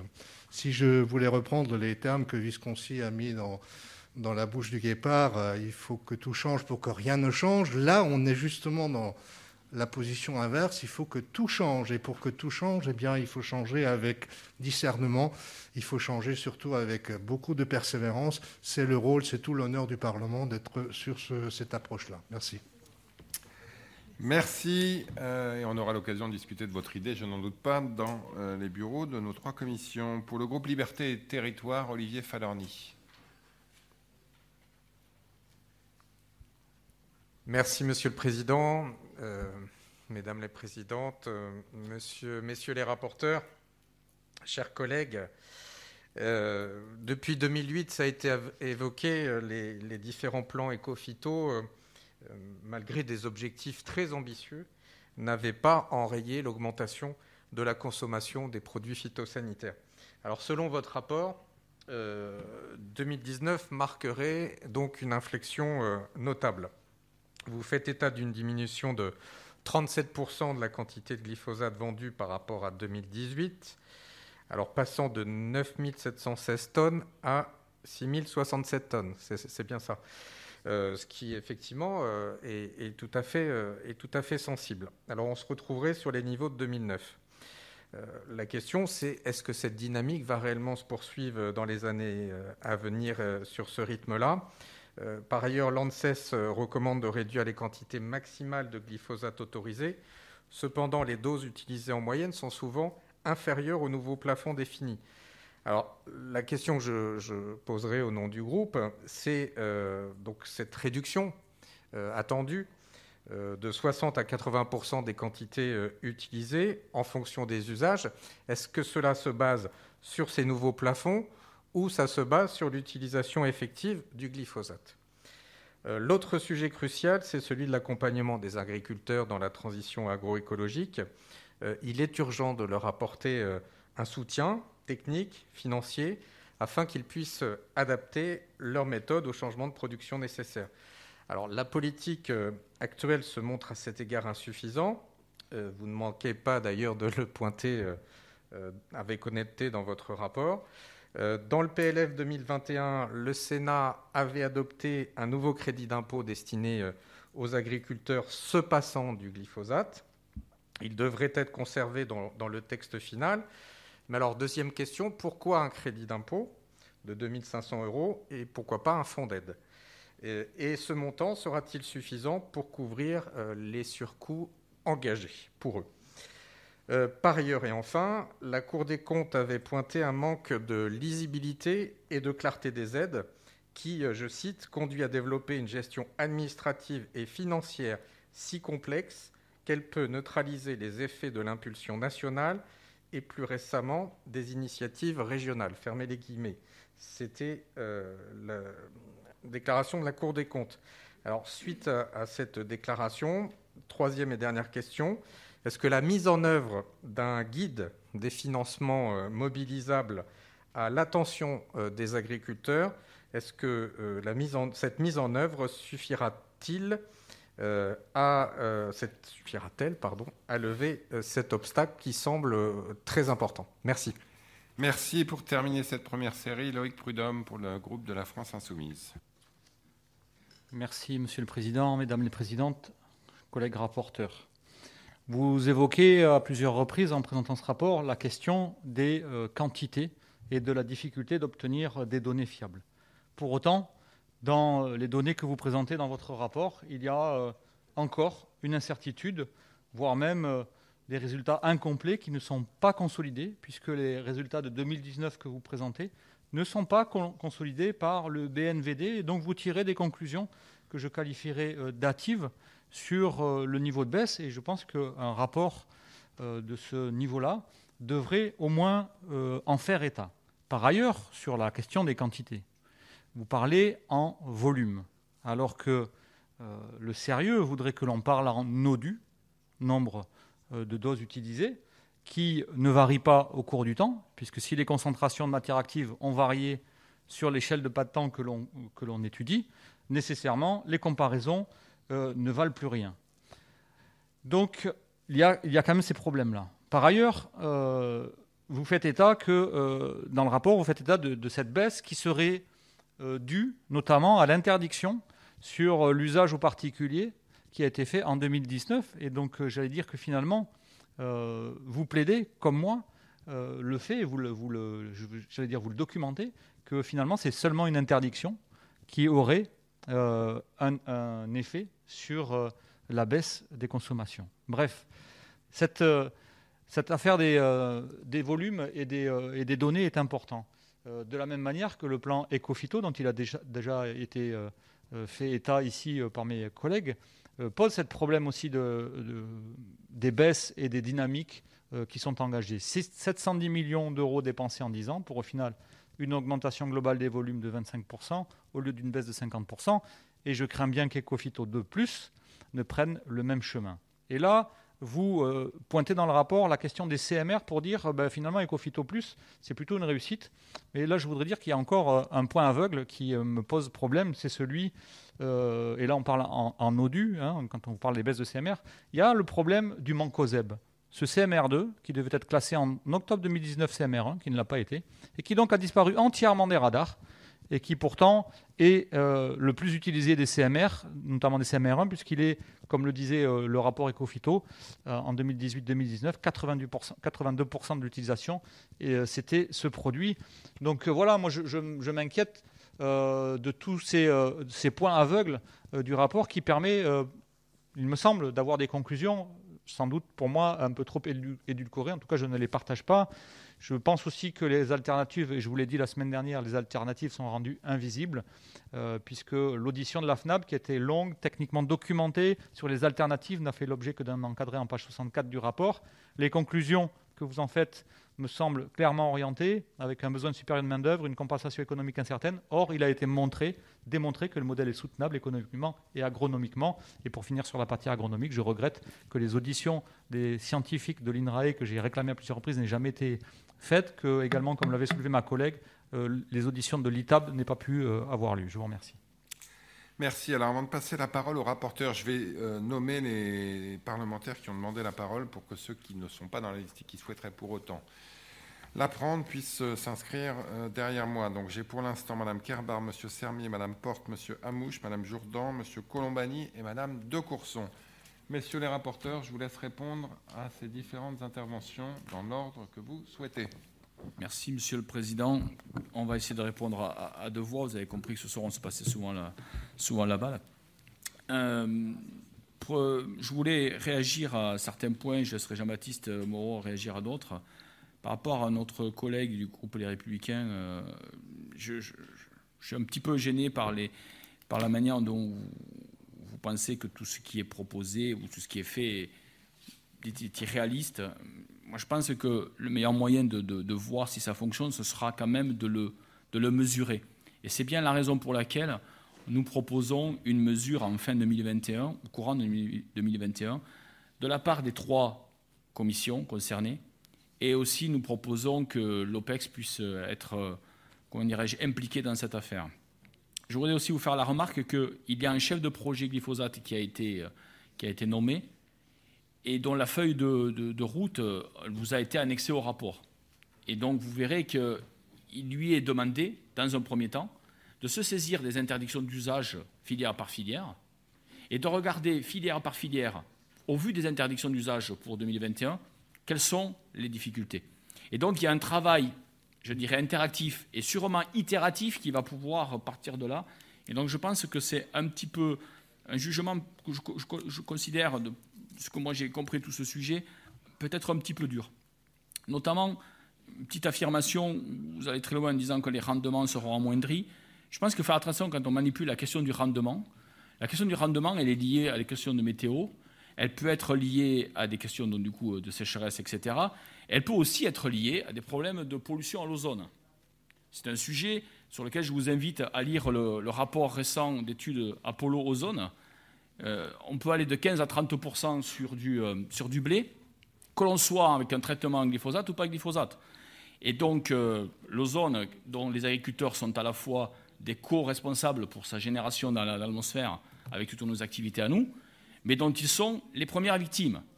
L'ozone implique des baisses de rendement agricole de 15 à 20 à 30% Et si j'en parle ce soir, c'est parce qu'il s'agit pour moi d'un sujet qui n'est pas très médiatisé aujourd'hui, mais qui est un sujet majeur pour l'agriculture, à mon avis, céréalière notamment, sur le maïs aussi d'ailleurs, et qui aujourd'hui doit être considéré. Donc je pense qu'il nous faut faire attention à ne pas être trop euh, affirmatif peut-être sur euh, les conséquences d'un certain nombre de, sujets, quand à côté de ça, on a des sujets tout aussi importants qui peuvent venir donc euh, largement, euh, malheureusement, gêner nos, rendements agricoles. En tout cas, moi je pense qu'il faudra vraiment mesurer et je crois qu'avec Jean-Baptiste et Julien Dive et Jean-Baptiste Moreau, on a toujours été les plus objectifs possibles sur les, mesures et sur ce qu'on a pu observer. Et donc nous, continuerons, euh, si vous le souhaitez tous ensemble, à regarder un petit peu ceci avec à la fois les ministres et la profession, et notamment le chef de projet glyphosate. Je suis assez d'accord avec ce que disait Nicolas Turquois sur euh, l'idée que a, les choses ont peut-être avancé dans, l'état d'esprit. On, l'a vraiment mesuré, nous, ceci et euh, mesurer le fait qu'il y avait des évolutions. Moi, j'ai pu le voir aussi dans ma circonscription avec à la fois des arboriculteurs, des viticulteurs et des céréaliers. C'était très intéressant. Par rapport à ce que disait Dominique Poitier sur euh, l'agriculture de conservation des sols, juste une remarque, euh, Dominique, je, je, moi, je, je suis d'accord qu'on pourrait croire, si on extrait éventuellement certaines phrases de nos propos, etc., on pourrait penser qu'on associe l'agriculture de conservation des sols à glyphosate. En réalité, ce n'est pas tout à fait ça, bien entendu. Et je suis d'accord qu'il faut aller vers une agriculture de conservation des sols sans glyphosate. Mais c'est vrai qu'aujourd'hui, quand on regarde de manière très objective la plus grande pratique de l'agriculture de conservation des sols, qui concerne quand même 10% des surfaces agricoles utiles, ce qui n'est pas, rien, eh bien, on a dans la colonne négative l'usage du glyphosate. Mais dans la colonne positive, on a le fait qu'on fixe beaucoup plus de CO2, parce qu'on a un couvert végétal permanent. On utilise en moyenne trois fois moins de carburant. On a un sol, donc du coup, on a un sol beaucoup moins tassé. Et euh, je vous invite à le faire. Moi, je l'ai fait dans ma circonscription sur des champs de maïs qui étaient voisins. Vous pouvez bêcher un champ de maïs en agriculture de conservation des sols, en agriculture biologique et en agriculture conventionnelle. Il n'y a pas photo. Le sol qui a le meilleur aspect, la meilleure protection de la biodiversité, le plus aéré, le plus ça va très très loin dans la définition même du sol, eh bien c'est celui qui est en agriculture de conservation des sols. En revanche, nous pensons aussi que, euh, de ce que nous avons observé, que fort probablement l'agriculture de conservation des sols doit elle aussi évoluer, mais nous pensons à ce stade, et c'est peut-être ça la nuance qu'on a voulu apporter, que l'agriculture de conservation des sols va mettre probablement plus de temps à pouvoir se passer du glyphosate que d'autres types de cultures. Alors certes, je sais qu'on m'a signalé des cas d'agriculture de conservation des sols sans glyphosate, je vais aller me rendre compte de par moi-même. Ce sont pour le coup des agriculteurs que moi, je n'ai pas encore eu l'occasion de rencontrer dans mon très beau département du Rhône, mais je le ferai. Comme ce n'est pas sur ma circonscription, il faut que je vois avec le député en question, pour qu'il y ait de problème, bien entendu, mais il n'y en aura pas. Et, euh, surtout, je, pense que c'est un sujet à creuser, donc euh, on ne l'associe pas, on dit simplement qu'il faut faire attention pour ce type d'agriculture. Par rapport à ce que disait euh, Antoine Hertz sur la, séquestration du carbone, alors là, je suis tout à fait d'accord, au passage, c'est un sujet majeur, sur lequel d'ailleurs on avait un échange ce matin avec un certain nombre de, collègues. Et je l'aborde enfin avec mon collègue euh, sénateur Roland Courteau, on l'a abordé dans notre rapport OPEX du mois de juillet. Je vous invite à, vous en saisir les uns les autres, si, enfin, si ça vous intéresse, je ne fais pas la pub. Il s'appelle L'agriculture face au défi de la production d'énergie, où nous avons euh, euh, réservé une partie sur la problématique de la séquestration du carbone. Moi, je, suis, je, trouve que l'idée qu'a portée notre collègue Antoine Hert aujourd'hui est très intéressante, de se poser la question d'avoir une mission peut-être un peu exploratoire sur ce sujet. Je la trouve extrêmement pertinente. Par rapport à ce que. Ben, je vais peut-être laisser Jean-Baptiste, parce que sinon, quand même, euh, on va croire que je monopolise la parole, alors que je ne voudrais surtout pas. Non. Donc je laisse Jean-Baptiste finir les réponses. J'espère je, que je vais oublier personne. Sur, euh, sur ce qu'a dit euh, Dominique Potier sur les zones intermédiaires, solutions mécaniques d'abord, oui, évidemment, notamment le broyage des tiges. Il y a un certain nombre de choses qui sont, qui sont déjà possibles sur, sur l'ACS en, en solutions mécaniques. Après, il y a des aides d'investissement dans le plan de relance qui vont permettre de s'équiper, parce que ça demande des équipements supplémentaires et un peu de main-d'œuvre supplémentaire. Mais effectivement, il y a déjà des choses, et je suis sûr que la recherche va rapidement mobiliser. Ce qu'on a pointé, c'est dans l'immédiat, euh, aujourd'hui, où il y a un certain nombre d'impasses sur la CS. Mais, je suis, euh, partage sa conviction qu'à terme, euh, on y arrivera. Euh, sur les zones intermédiaires, oui, je suis complètement d'accord. La, principale problématique des zones intermédiaires, c'est l'abandon de l'élevage. Et on a fait des grandes cultures, notamment du blé, de l'orge et autres, sur des sols qui n'étaient pas faits pour être labourés annuellement, qui ont des risques érosifs importants, qui sont des sols caillouteux pour la plupart, et donc avec des déstockages de carbone importants qui ont fait qu'agronomiquement, on a perdu euh, toute qualité au niveau des sols et donc toute rentabilité dans, dans la culture. Donc effectivement, le plan protéines, la diversification des cultures, la remise en place de certains élevages, mais pour ça, il va falloir redonner du, de, potentiel économique à, l'activité d'élevage euh, est une des solutions dans ces zones intermédiaires. On n'y arrivera pas en continuant à faire du blé euh, comme on en fait dans la Beauce. Je veux dire, les, qualités agronomiques des sols ne sont pas du tout au même niveau et donc la rentabilité non plus. Euh, sur le crédit d'impôt uniquement sur le glypho, oui, je suis d'accord qu'il faut élargir la, la focale là-dessus et, et, notamment dans le cadre de la politique agricole commune. Je pense qu'on fait on a une stratégie Farm to Fork aujourd'hui qui vise à la diminution de 50% de l'utilisation des produits phyto. C'est bien de le dire. Maintenant, il va falloir que l'Europe se donne des moyens derrière et qu'elle fasse évoluer l'ensemble des pays euh, européens vers la diminution de l'utilisation des produits phytosanitaires, que ce ne soit pas juste des déclarations d'intention, mais que dans les faits, il y ait un véritable accompagnement technique et économique. Et tous les pays européens n'en sont pas au même stade aujourd'hui. Il y a un certain nombre de produits qui sont interdits en France et qui sont autorisés dans d'autres pays. Donc il faut commencer par harmoniser déjà les autorisations des produits donc avec une ANSES euh, européenne, ça me semblerait euh, plus que nécessaire, avec euh, vraiment des, autorisations de mise de marché qui sont communes à tous les pays européens, puisque sur un même marché commun, on ne peut pas avoir des pays qui autorisent certains produits qui sont économiquement rentables mais écologiquement dangereux, et, dans d'autres pays où ces produits-là sont interdits et, continueront à l'être. Sur le crédit d'impôt, par rapport à, je ne sais plus qui disait ça, par la, ah c'est Olivier Falorni, par rapport à la mobilisation du crédit d'impôt. L'avantage du crédit d'impôt, c'est qu'il est mobilisable immédiatement, justement. C'est qu'il n'y a pas besoin de faire de déclaration, il n'y a pas besoin de. Voilà, et c'est un crédit d'impôt, donc même si les agriculteurs ne payent pas d'impôt, ils bénéficient quand même de ce crédit d'impôt. Donc c'est le gros avantage d'un crédit d'impôt par rapport à une aide ou à, un fonds d'aide. Après, qu'il y ait un fonds de, de transition agroécologique, je pense qu'effectivement, c'est quelque chose qu'il va falloir réfléchir dans le cadre, mais là aussi, il faut qu'on le réfléchisse dans le cadre de la future politique agricole commune, sinon on va être soumis aux, règles des aides de minimis, et ce qui risque de, plafonner ce montant d'aide par, par exploitation, ce qui n'est pas forcément optimal. Donc un fonds d'aide à la transition, il faut y réfléchir effectivement, mais c'est des mécanismes beaucoup plus complexes et réfléchir surtout à la façon dont on peut abonder ce fonds.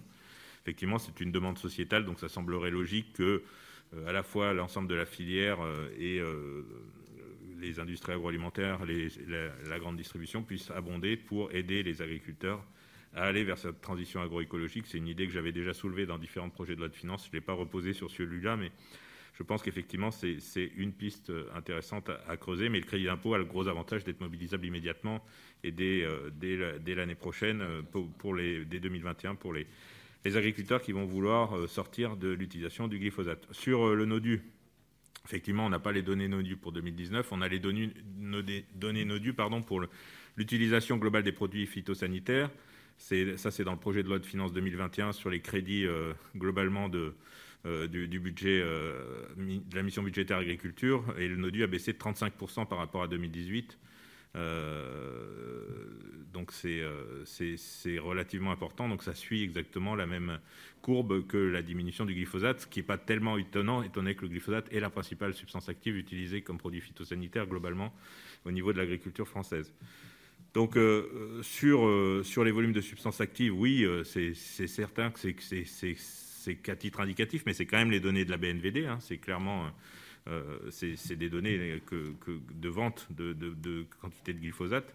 Donc c'est parfaitement fiable. Et sur la carte de la SAU, elle est présente. Elle est présente dans le, rapport. Si, il y a la SAU, il y a les, même l'utilisation département par département. Donc euh, on, a, tout le détail dans le rapport déjà qui, est présent. Euh, voilà. Et sur le mancozeb, il va être interdit au niveau de l'Union européenne en 2021. Au 1er janvier 2021, le mancozeb est interdit. Donc il sera interdit par le fait en France également. Bien. Voilà la liste complétée. On va commencer par Stéphanie Kerba. Préparez-vous à tous deux minutes à peu près.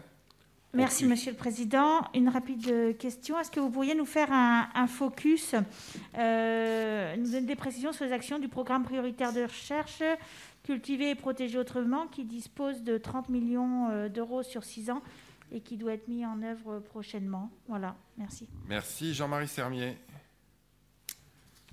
Merci, Monsieur le Président. La politique, c'est l'art de faire des choix. Vous avez fait le choix euh, de taper sur cette molécule qui était particulièrement euh, abjecte aux yeux de la société, qui s'appelle le glyphosate, et vous avez euh, réussi maintenant à progressivement envisager de l'éradiquer complètement. Simplement, la contrepartie, c'est qu'on est obligé de trouver d'autres systèmes pour pouvoir désherber, parce qu'on a besoin de continuer à désherber, et vous en avez même parlé en évoquant un certain nombre de coûts, mais également en évoquant des technologies. Et je pense notamment à toutes les technologies qui nécessitent un tracteur, un broyeur, et euh, qui vont renvoyer du CO2 dans l'atmosphère. Vous avez parlé donc euh, de l'agriculture de conservation. Effectivement, demain, si euh, on n'est pas en capacité de trouver des moyens de pouvoir éliminer l'herbe, eh bien, on va retrouver du labour qui enverra à nouveau du CO2 dans l'atmosphère.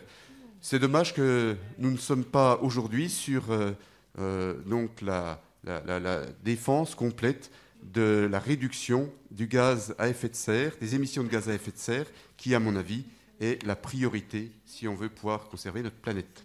Merci. Paul-André Colombani. Merci, Président, Mesdames les Présidentes, euh, Messieurs les rapporteurs, chers collègues. Donc, ce rapport de, nos collègues Jean-Luc Fugy et Jean-Baptiste Moreau, dont je salue pour la, remarquable qualité de leur travail, souligne l'importance de la stratégie de sortie du glyphosate. Du glyphosate. Aujourd'hui, euh, plus personne ne conteste l'impact sur la biodiversité, sur l'environnement, sur la santé humaine du glyphosate. Donc en tant que médecin, moi je ne peux qu'être sensible à ces éléments et à plaider pour l'interdiction de cette molécule, comme s'était engagé le président de la République en 2017. Donc il n'est plus l'heure de tergiverser. Donc, si votre rapport se veut relativement rassurant, vous écrivez cependant noir sur blanc que l'analyse des coûts économiques de la transition a mis en évidence le fait que de nombreux agriculteurs ne pourront mener la transition sans, sans menacer la survie de leur exploitation. Il convient donc d'aller plus loin dans l'accompagnement des agriculteurs qui vont faire face à d'importants surcoûts de production. Le soutien financier annoncé par le gouvernement semble bien trop faible et inadapté à la situation de précarité actuelle aussi, donc, quelles mesures supplémentaires, vous en avez déjà évoqué certaines, préconisez-vous à l'échelle nationale Et estimez-vous qu'un fléchage de la PAC vers la sortie du glyphosate, du glyphosate soit nécessaire? Je vous remercie. Merci. Euh, Brahim Amouche, pardon. J'essaye de.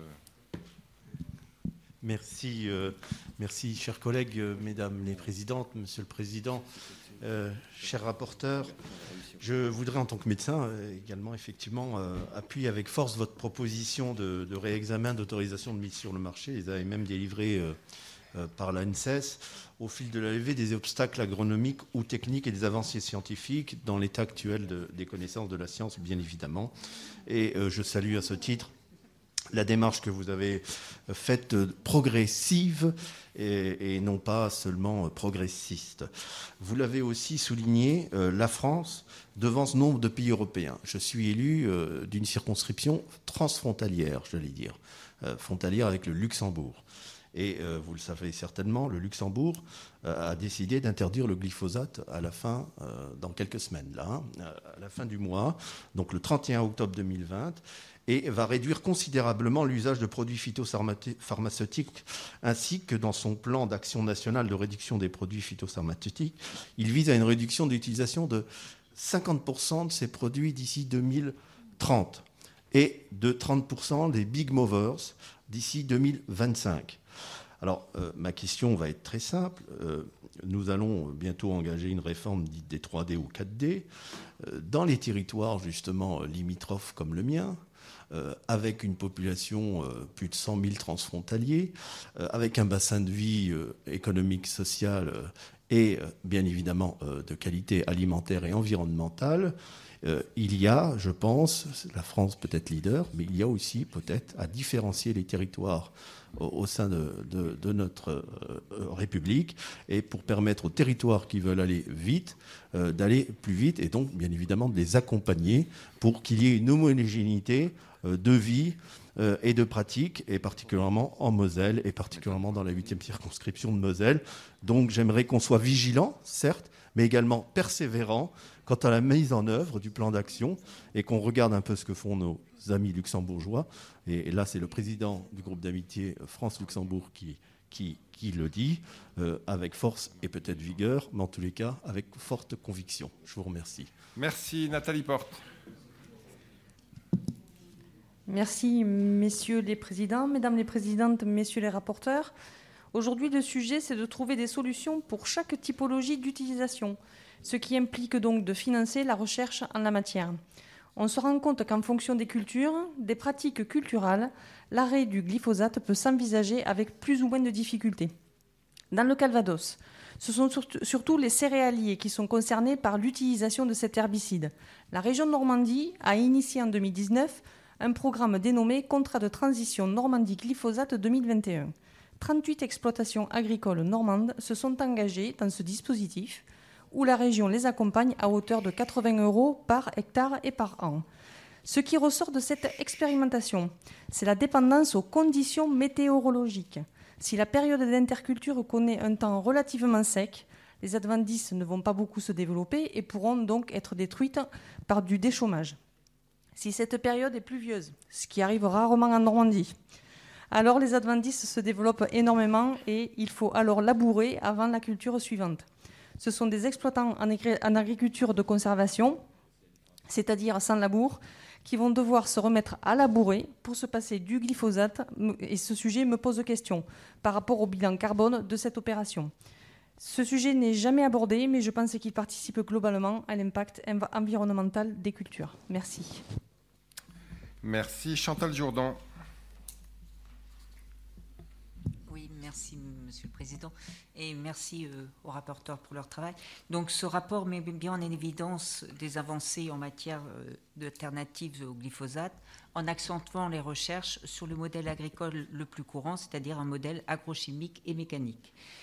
En arrière-plan, on peut lire donc euh, que les alternatives agronomiques sont peu étudiées à cause des changements de pratiques importants qu'elles génèrent. Par ailleurs, même s'il est fait référence au biocontrôle, il n'y a pas de référence à l'usage, par exemple, des préparations naturelles peu préoccupantes.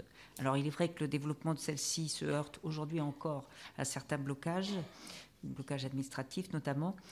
et pourtant, ces options complémentaires offrent des alternatives non seulement au glyphosate, mais à l'ensemble des pesticides. Donc voilà, je voudrais savoir quel est votre point de vue sur ces possibles orientations. Merci.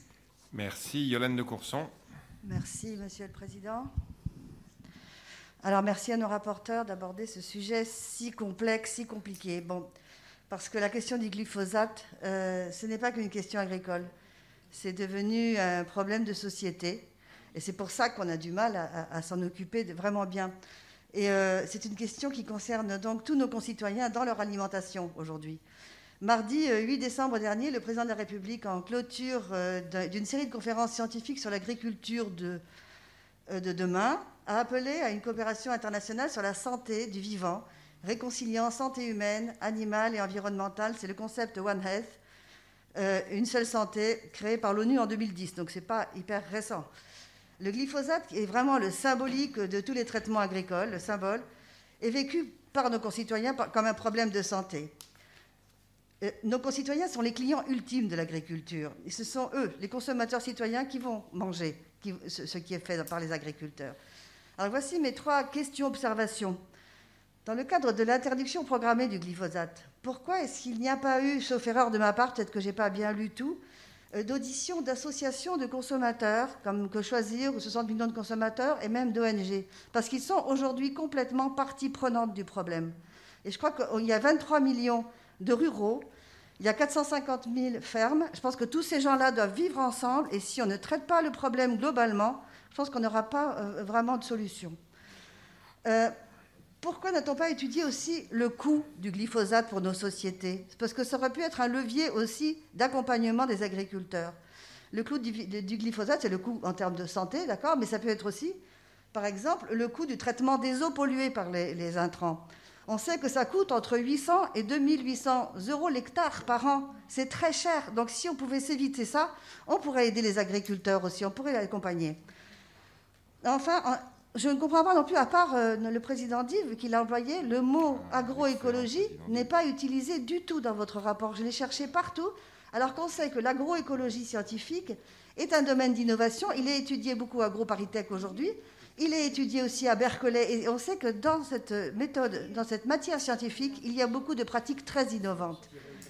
Et enfin, pourquoi est-ce que euh, l'approche, justement, One Health, une seule santé, n'a pas été abordée dans ce rapport? Alors, parce que je pense que ça serait intéressant. Merci. Je vous remercie.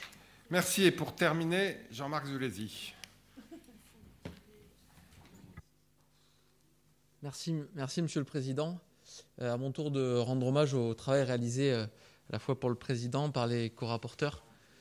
Euh, votre rapport, met en avant la nécessité d'accompagner, accompagner les agriculteurs, et ça, ça passe aussi par une lisibilité des aides. Est-ce que vous pouvez revenir sur un certain nombre de propositions que vous formulez visant justement à ce que ces aides soient plus directes et au plus proche des territoires? Et puis enfin, deuxième question concernant la recherche et le développement. Ce sujet est revenu à plusieurs reprises dans les questions de nos collègues. On peut être fier de la recherche française. Comment considérez-vous euh, cette recherche? Est-ce qu'il ne faudrait pas donner plus de moyens, euh, plus de compétences peut-être, plus de moyens humains aussi euh, à la recherche, de manière à ce que la France s'inscrive comme pionnière en la matière au niveau européen, mais aussi au niveau mondial? Je vous remercie. Merci, Monsieur le Président, qui croule sous les compliments à tel point que je commence à m'inquiéter pour ma présidence à moi. Et messieurs les rapporteurs, vous avez la parole. Je vais, ouais, je vais commencer puis tu finiras. Euh, donc euh, sur euh, sur produire et protéger là, Madame Kerbach, vous, vous, nous posez une colle. Je pense que c'est dans le rapport spécial du projet de loi finances, mais honnêtement, on n'a pas du tout eu, pas du tout, on s'est pas du tout occupé de ce, de ce programme-là au niveau de, du, Et puis je voulais rappeler le, rôle et l'intitulé de cette mission, c'était la stratégie de sortie du glyphosate. Je veux dire, on, ne remettait pas euh, une pièce dans est-ce qu'il faut sortir ou pas du glyphosate. Je veux dire, il y a une mission où Didier Martin a été rapporteur juste avant, qui s'est intéressé à ça, qui a reçu les associations de consommateurs tout ça.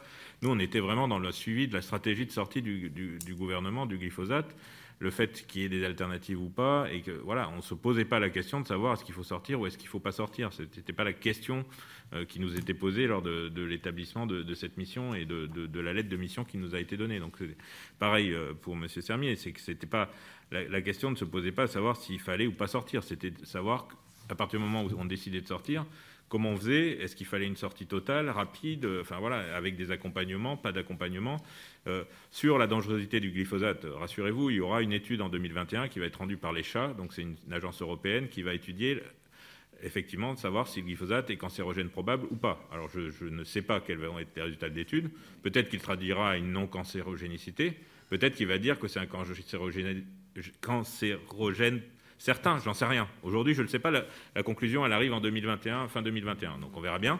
Et la suite de ça, l'EFSA va s'en saisir de ces conclusions de cette étude. pour faire des préconisations pour le renouvellement ou pas de l'autorisation du glyphosate qui interviendra fin 2022. Il y aura un les pays européens, les, les États membres auront pour rôle, à partir de ces deux rapports, de l'ECHA et de l'EFSA, de se prononcer sur le renouvellement ou pas de l'autorisation du glyphosate euh, au niveau européen. Donc on verra bien ce qu'il adviendra. Je ne veux pas présumer de, décision, d'études scientifiques et de conclusions d'études scientifiques. On verra bien. Ce qui est certain, c'est comme l'a dit euh, Madame de Courson, c'est qu'il y a une demande forte du consommateur pour sortir du glyphosate, donc il faut l'écouter, il faut l'entendre. On a essayé de dépassionner un peu le débat au cours de ces, de ces auditions et au cours de cette mission pour essayer de, trouver des solutions de sortie qui pouvaient euh, concilier à la fois la demande du consommateur, mais les réalités agricoles qui sont aujourd'hui qu'on ne peut pas mettre en difficulté notre agriculture seule au niveau français et qu'on ne peut pas globalement euh, se démunir de notre souveraineté alimentaire globalement au niveau européen. Donc, euh, donc voilà un peu le, cadre de tout ça. Sur, euh, sur l'intervention de, de Brahim Amouche, euh, sur, sur la possibilité de différenciation, euh, il y a déjà une possibilité. Hein. Les régions peuvent accompagner financièrement euh, les, agriculteurs euh, pour sortir du glyphosate. Hein. C'est d'ailleurs le cas, moi, en Nouvelle-Aquitaine, puisque le président de Nouvelle-Aquitaine a décidé de sortir des produits phytosanitaires en 2030. Euh, Monsieur Brahim Mamouche m'écoute pas, mais euh, c'est pas grave. Euh, le président de Nouvelle-Aquitaine a décidé de sortir des, des produits phytosanitaires d'ici 2030 voilà, il peut parfaitement donner des moyens aux agriculteurs pour en sortir. Je suis un peu sceptique sur le résultat, mais, après la différenciation territoriale, les régions ont la main sur l'accompagnement économique de l'agriculture et donc ils peuvent parfaitement s'en saisir. C'est si, libre à eux de le faire. Je crois qu'il y a des élections bientôt. Ça peut être dans les programmes des possibles candidats. Je dis ça, je dis rien. Euh, donc voilà. Euh, et après, sur l'agroécologie, non, le terme pas, mais l'agriculture de conservation des sols peut faire partie de l'agroécologie. Enfin, l'agroécologie, c'est un gigantesque fourre-tout. Il y a 50 000 défi définitions. Voilà, euh, vers la diminution des produits phytos, c'est là-dessus qu'on qu s'est basé. Oui, non, je sais, le puriste Dominique Potier va me dire que non, il y a une seule définition d'agroécologie. Mais oui, c'est vrai, c'est vrai. Mais la, fait partie, des solutions et de l'agroécologie. Il y a d'autres, voilà, il y a, effectivement le, mot agroécologie et peut-être pas, j'en sais rien. Nous, on s'intéressait essentiellement dans ce rapport sur la sortie du glyphosate. C'était pas de replacer dans un cadre plus large. Maintenant, on a fait quand même des préconisations sur le plan écophyto de plus et sur l'accompagnement la, au niveau européen de la diminution des produits phytosanitaires, effectivement, qui doit être accompagné au niveau de la politique agricole commune et de la stratégie Farm to Fork développée par la Commission européenne rapide complément peut-être hum, sur les interventions euh, conjointes de Nathalie, c'est Nathalie, je crois, Nathalie Porte et Jean-Marie Sermier. Je n'ai pas très bien compris ce que vous voulez nous. Enfin, si, je crois que j'ai bien compris sur l'histoire de l'ACS, le CO2, le labour, etc. Enfin, euh, franchement, sur cette agriculture euh, de conservation des sols dont on a parlé tout à l'heure, aujourd'hui, c'est moins de labour, moins de travail, donc, etc. Et il faut conserver, enfin, de mon point de vue, je pense qu'il faut conserver cette démarche de pouvoir euh, faire en sorte que cette agriculture de conservation des sols, elle se développe. Moi, je préférerais voir des concours de comparaison de ce qui se passe en agriculture de conservation des sols plutôt que de voir se multiplier les concours de labour. Parce que les concours de labour, euh, c'est pas. Voilà. Et donc, du coup, moi, je peux comprendre que d'un point de vue météo, vous avez parlé de la Normandie, etc. J'étais il y a 15 jours euh, sur la circonscription de notre collègue Jean-Claude Clabar en Picardie, rencontré, et Sylvain Tamti qui est là, tiens, était présent on a rencontré des agriculteurs en conservation des sols, etc. etc. Et, bien entendu qu'ils sont inquiets parce qu'ils veulent pouvoir continuer. Et donc nous, ce que l'on, dit par rapport à la stratégie de suivi, euh, ce suivi qu'on a fait de cette stratégie de sortie, pardon, c'est de dire attention, ne privons pas ce type de culture de glyphosate pour l'instant parce que sinon, moi j'affirme clairement que quand on fait le solde du négatif et du positif sur ce type de culture, de manière de faire de l'agriculture, aujourd'hui, le positif l'emporte sur le négatif. Et donc, parce que le positif l'emporte sur le négatif, ce n'est pas pour autant qu'il faut mettre rien dans la colonne négative. Il y a l'usage du, du, glyphosate, j'espère que je suis plus clair comme ça, dans la colonne donc, des, des externalités qu'on pourrait appeler négatives.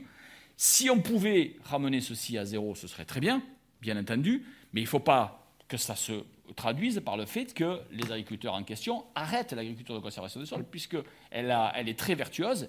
Et donc, il faut pouvoir voir avec eux, peut-être que c'est la recherche, peut-être que c'est sûrement euh, une manière, d'autres manières de, cultiver qui permettra sûrement de, se passer du, glyphosate.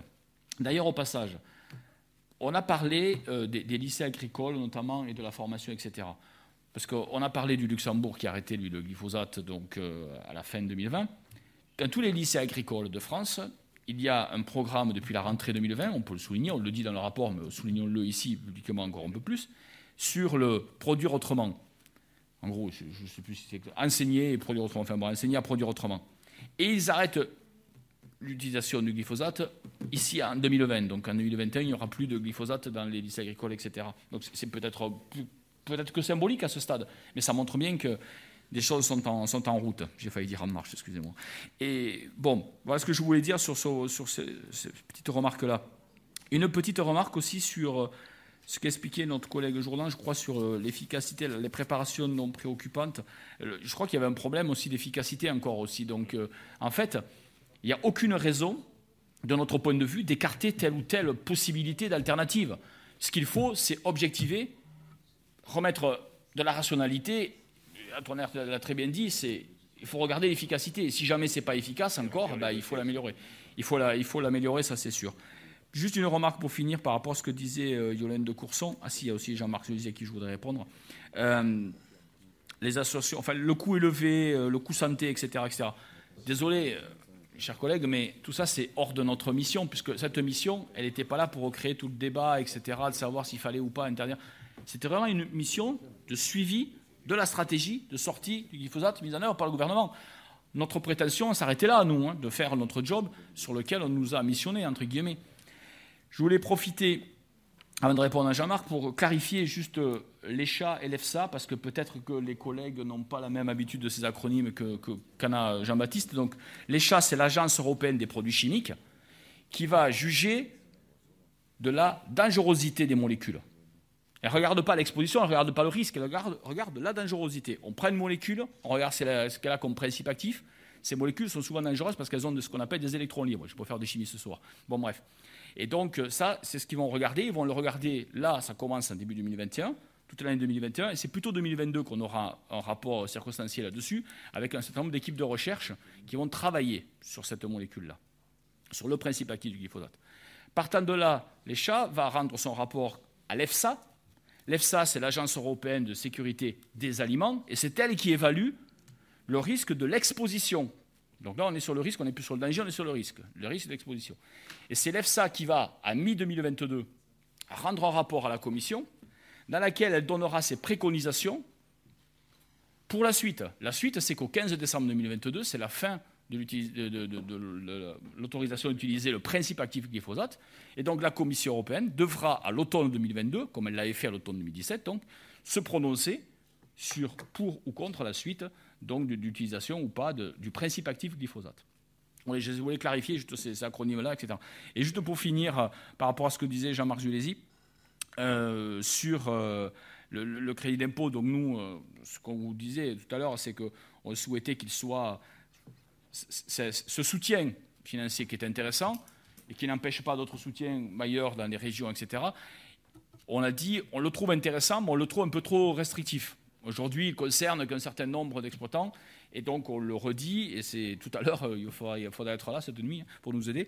Et on voudrait faire en sorte que, ça s'élargisse. Je crois que Nicolas Turquois aussi porte des, des amendements en ce sens, de mémoire. Julien aussi, bien entendu, ça va Monsieur le Président, excusez-moi. Et donc, juste pour finir avec les crédits recherche, moi je pense, je suis assez d'accord avec ce que dit, que dit Jean-Marc Gélési, parce que dans sa question, il y a un petit peu la réponse, c'est de dire, mais est-ce qu'il ne faudrait pas encore plus de, de, crédits pour la recherche? Là, il y a eu un plus qui a été donné de 7 millions d'euros, qui a été annoncé par le gouvernement, je trouve ça intéressant.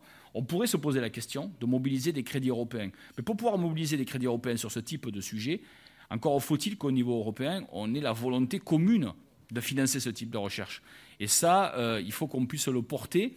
On peut pousser au niveau de nos parlementaires, etc., pour qu'il y ait des crédits européens sur le volet, à mon avis, santé-environnement, sur ce type de recherche pour aller plus loin. Parce que, pour en finir avec ça, euh, on a des, comment des, vivaces qui sont particulièrement pénibles à éliminer, hein, le, le, liseron, le chardon, etc. Et donc, il y a sûrement des travaux à cibler pour pouvoir faire en sorte de pouvoir se passer un certain type de molécules, mais pas à n'importe quel prix. On ne remplacera pas une molécule par d'autres molécules. Il y a des molécules encore pires, à mon avis, à ce stade, que le glyphosate. Juste pour compléter la réponse à Jean-Marc Zulési, euh, oui, effectivement, euh, j'avais défendu un amendement, je n'étais pas tout seul, hein, d'autres, sur l'abondement recherche. J'avais proposé 10 millions en première lecture au PLF. Le ministre de l'Agriculture avait besoin de s'organiser avec la ministre de la Recherche, euh, Madame Vidal, pour pouvoir dédier un, financement. Il y a 7 millions d'euros qui sont dédiés, mais je veux aussi rappeler un principe, c'est que le PLF prévoit toujours, et là je crois que c'est sur tous les bancs, on y est favorable, euh, au maintien du crédit d'impôt recherche. Crédit d'impôt recherche qui est un outil euh, essentiel pour la recherche en France, auquel nous sommes encore une fois tous attachés, qui permet d'accompagner les, acteurs de la recherche qui, mènent ce, type de projet, qui sont des projets au temps long. Ça, c'est aussi une réalité. On l'a évoqué dans d'autres domaines. Il y a quelques, semaines en arrière, on avait un débat euh, sur un autre, sujet, une autre molécule, il y a le temps long de la recherche qui est essentiel. C'est vrai pour le glyphosate. Et puis, euh, je sais que vous êtes euh, attaché à la question des pôles de compétitivité, chers collègues, et je crois que c'est important aussi de le rappeler. Il y a des pôles de compétitivité engagés sur l'agriculture, sur l'alimentation. Il est peut-être important de leur rappeler d'inscrire dans leur feuille de route la nécessité de trouver des alternatives au glyphosate. Alors, je vous rappelle qu'on va, pardon, va voter le rapport, la publication du rapport, mais euh, je vais d'abord laisser les deux présidentes conclure, et ensuite on passe au vote, et ensuite euh, vous êtes libre. Merci, euh, Monsieur le Président. Bah, sans conclure, parce qu'en fait, ça ouvre de sacrées belles perspectives, à la fois de travail, de mobilisation. Surtout vous remercier parce que vous avez repris une mesure à laquelle je tenais, en particulier sur la formation. Enfin, c'était en creux et en filigrane dans le texte, mais très clairement, vous le dites. Euh, et je pense qu'il faut qu'on se mobilise beaucoup aussi euh, pour les jeunes, les nouvelles générations d'agriculteurs, hein, puisqu'il y a, euh, je l'ai découvert dans votre rapport, un, plan enseigné à produire autrement, qui est très intéressant, et qui vise fin 2020 à 100% des exploitations agricoles des lycées devront être sorties du glyphosate. Donc c'est déjà montrer l'exemple et au niveau des pratiques les enseigner. En 2025, 100% de la surface agricole utile, la SAU de ces exploitations devrait être en agriculture biologique. SICO ou HVE 3. Donc euh, voilà, moi je, pense qu'on a encore euh, un chemin un peu long, complexe, mais une mobilisation qu'on espère extrêmement euh, réussie par la France lors de la présidence de l'Union européenne en 2022. Merci pour vos... Merci. Limite, on a un peu de mal à se quitter parce que ça oh, fait bah, quand même deux ans et demi qu'on travaille ensemble, mais, mais c'est quand même aussi un plaisir de clore ce rapport. Merci à vous pour, vos, pour votre travail. Merci infiniment.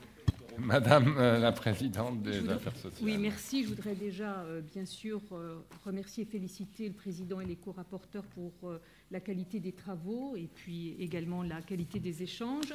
Et rebondir notamment sur ce qui a été dit par l'un de nos deux rapporteurs, mais je crois que les deux l'ont souligné, c'est l'accompagnement effectivement possible des régions je tiens à le dire, euh, l'ancienne élue régionale que je suis, euh, sous la présidence euh, de François Patria, nous avions fortement accompagné les agriculteurs, qui étaient d'ailleurs très demandeurs, un sur l'installation des JA, des jeunes agriculteurs, deux sur le volet formation, et ils étaient extrêmement demandeurs, et puis également sur la transition pour aller vers la culture biologique.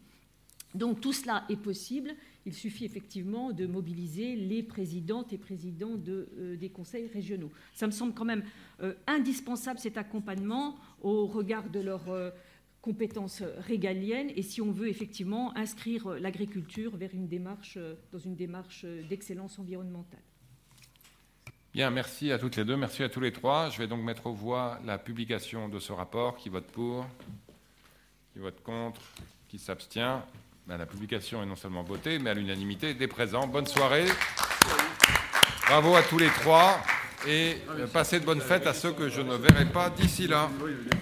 Portez-vous bien, prenez soin de vous, attention aux gestes barrières.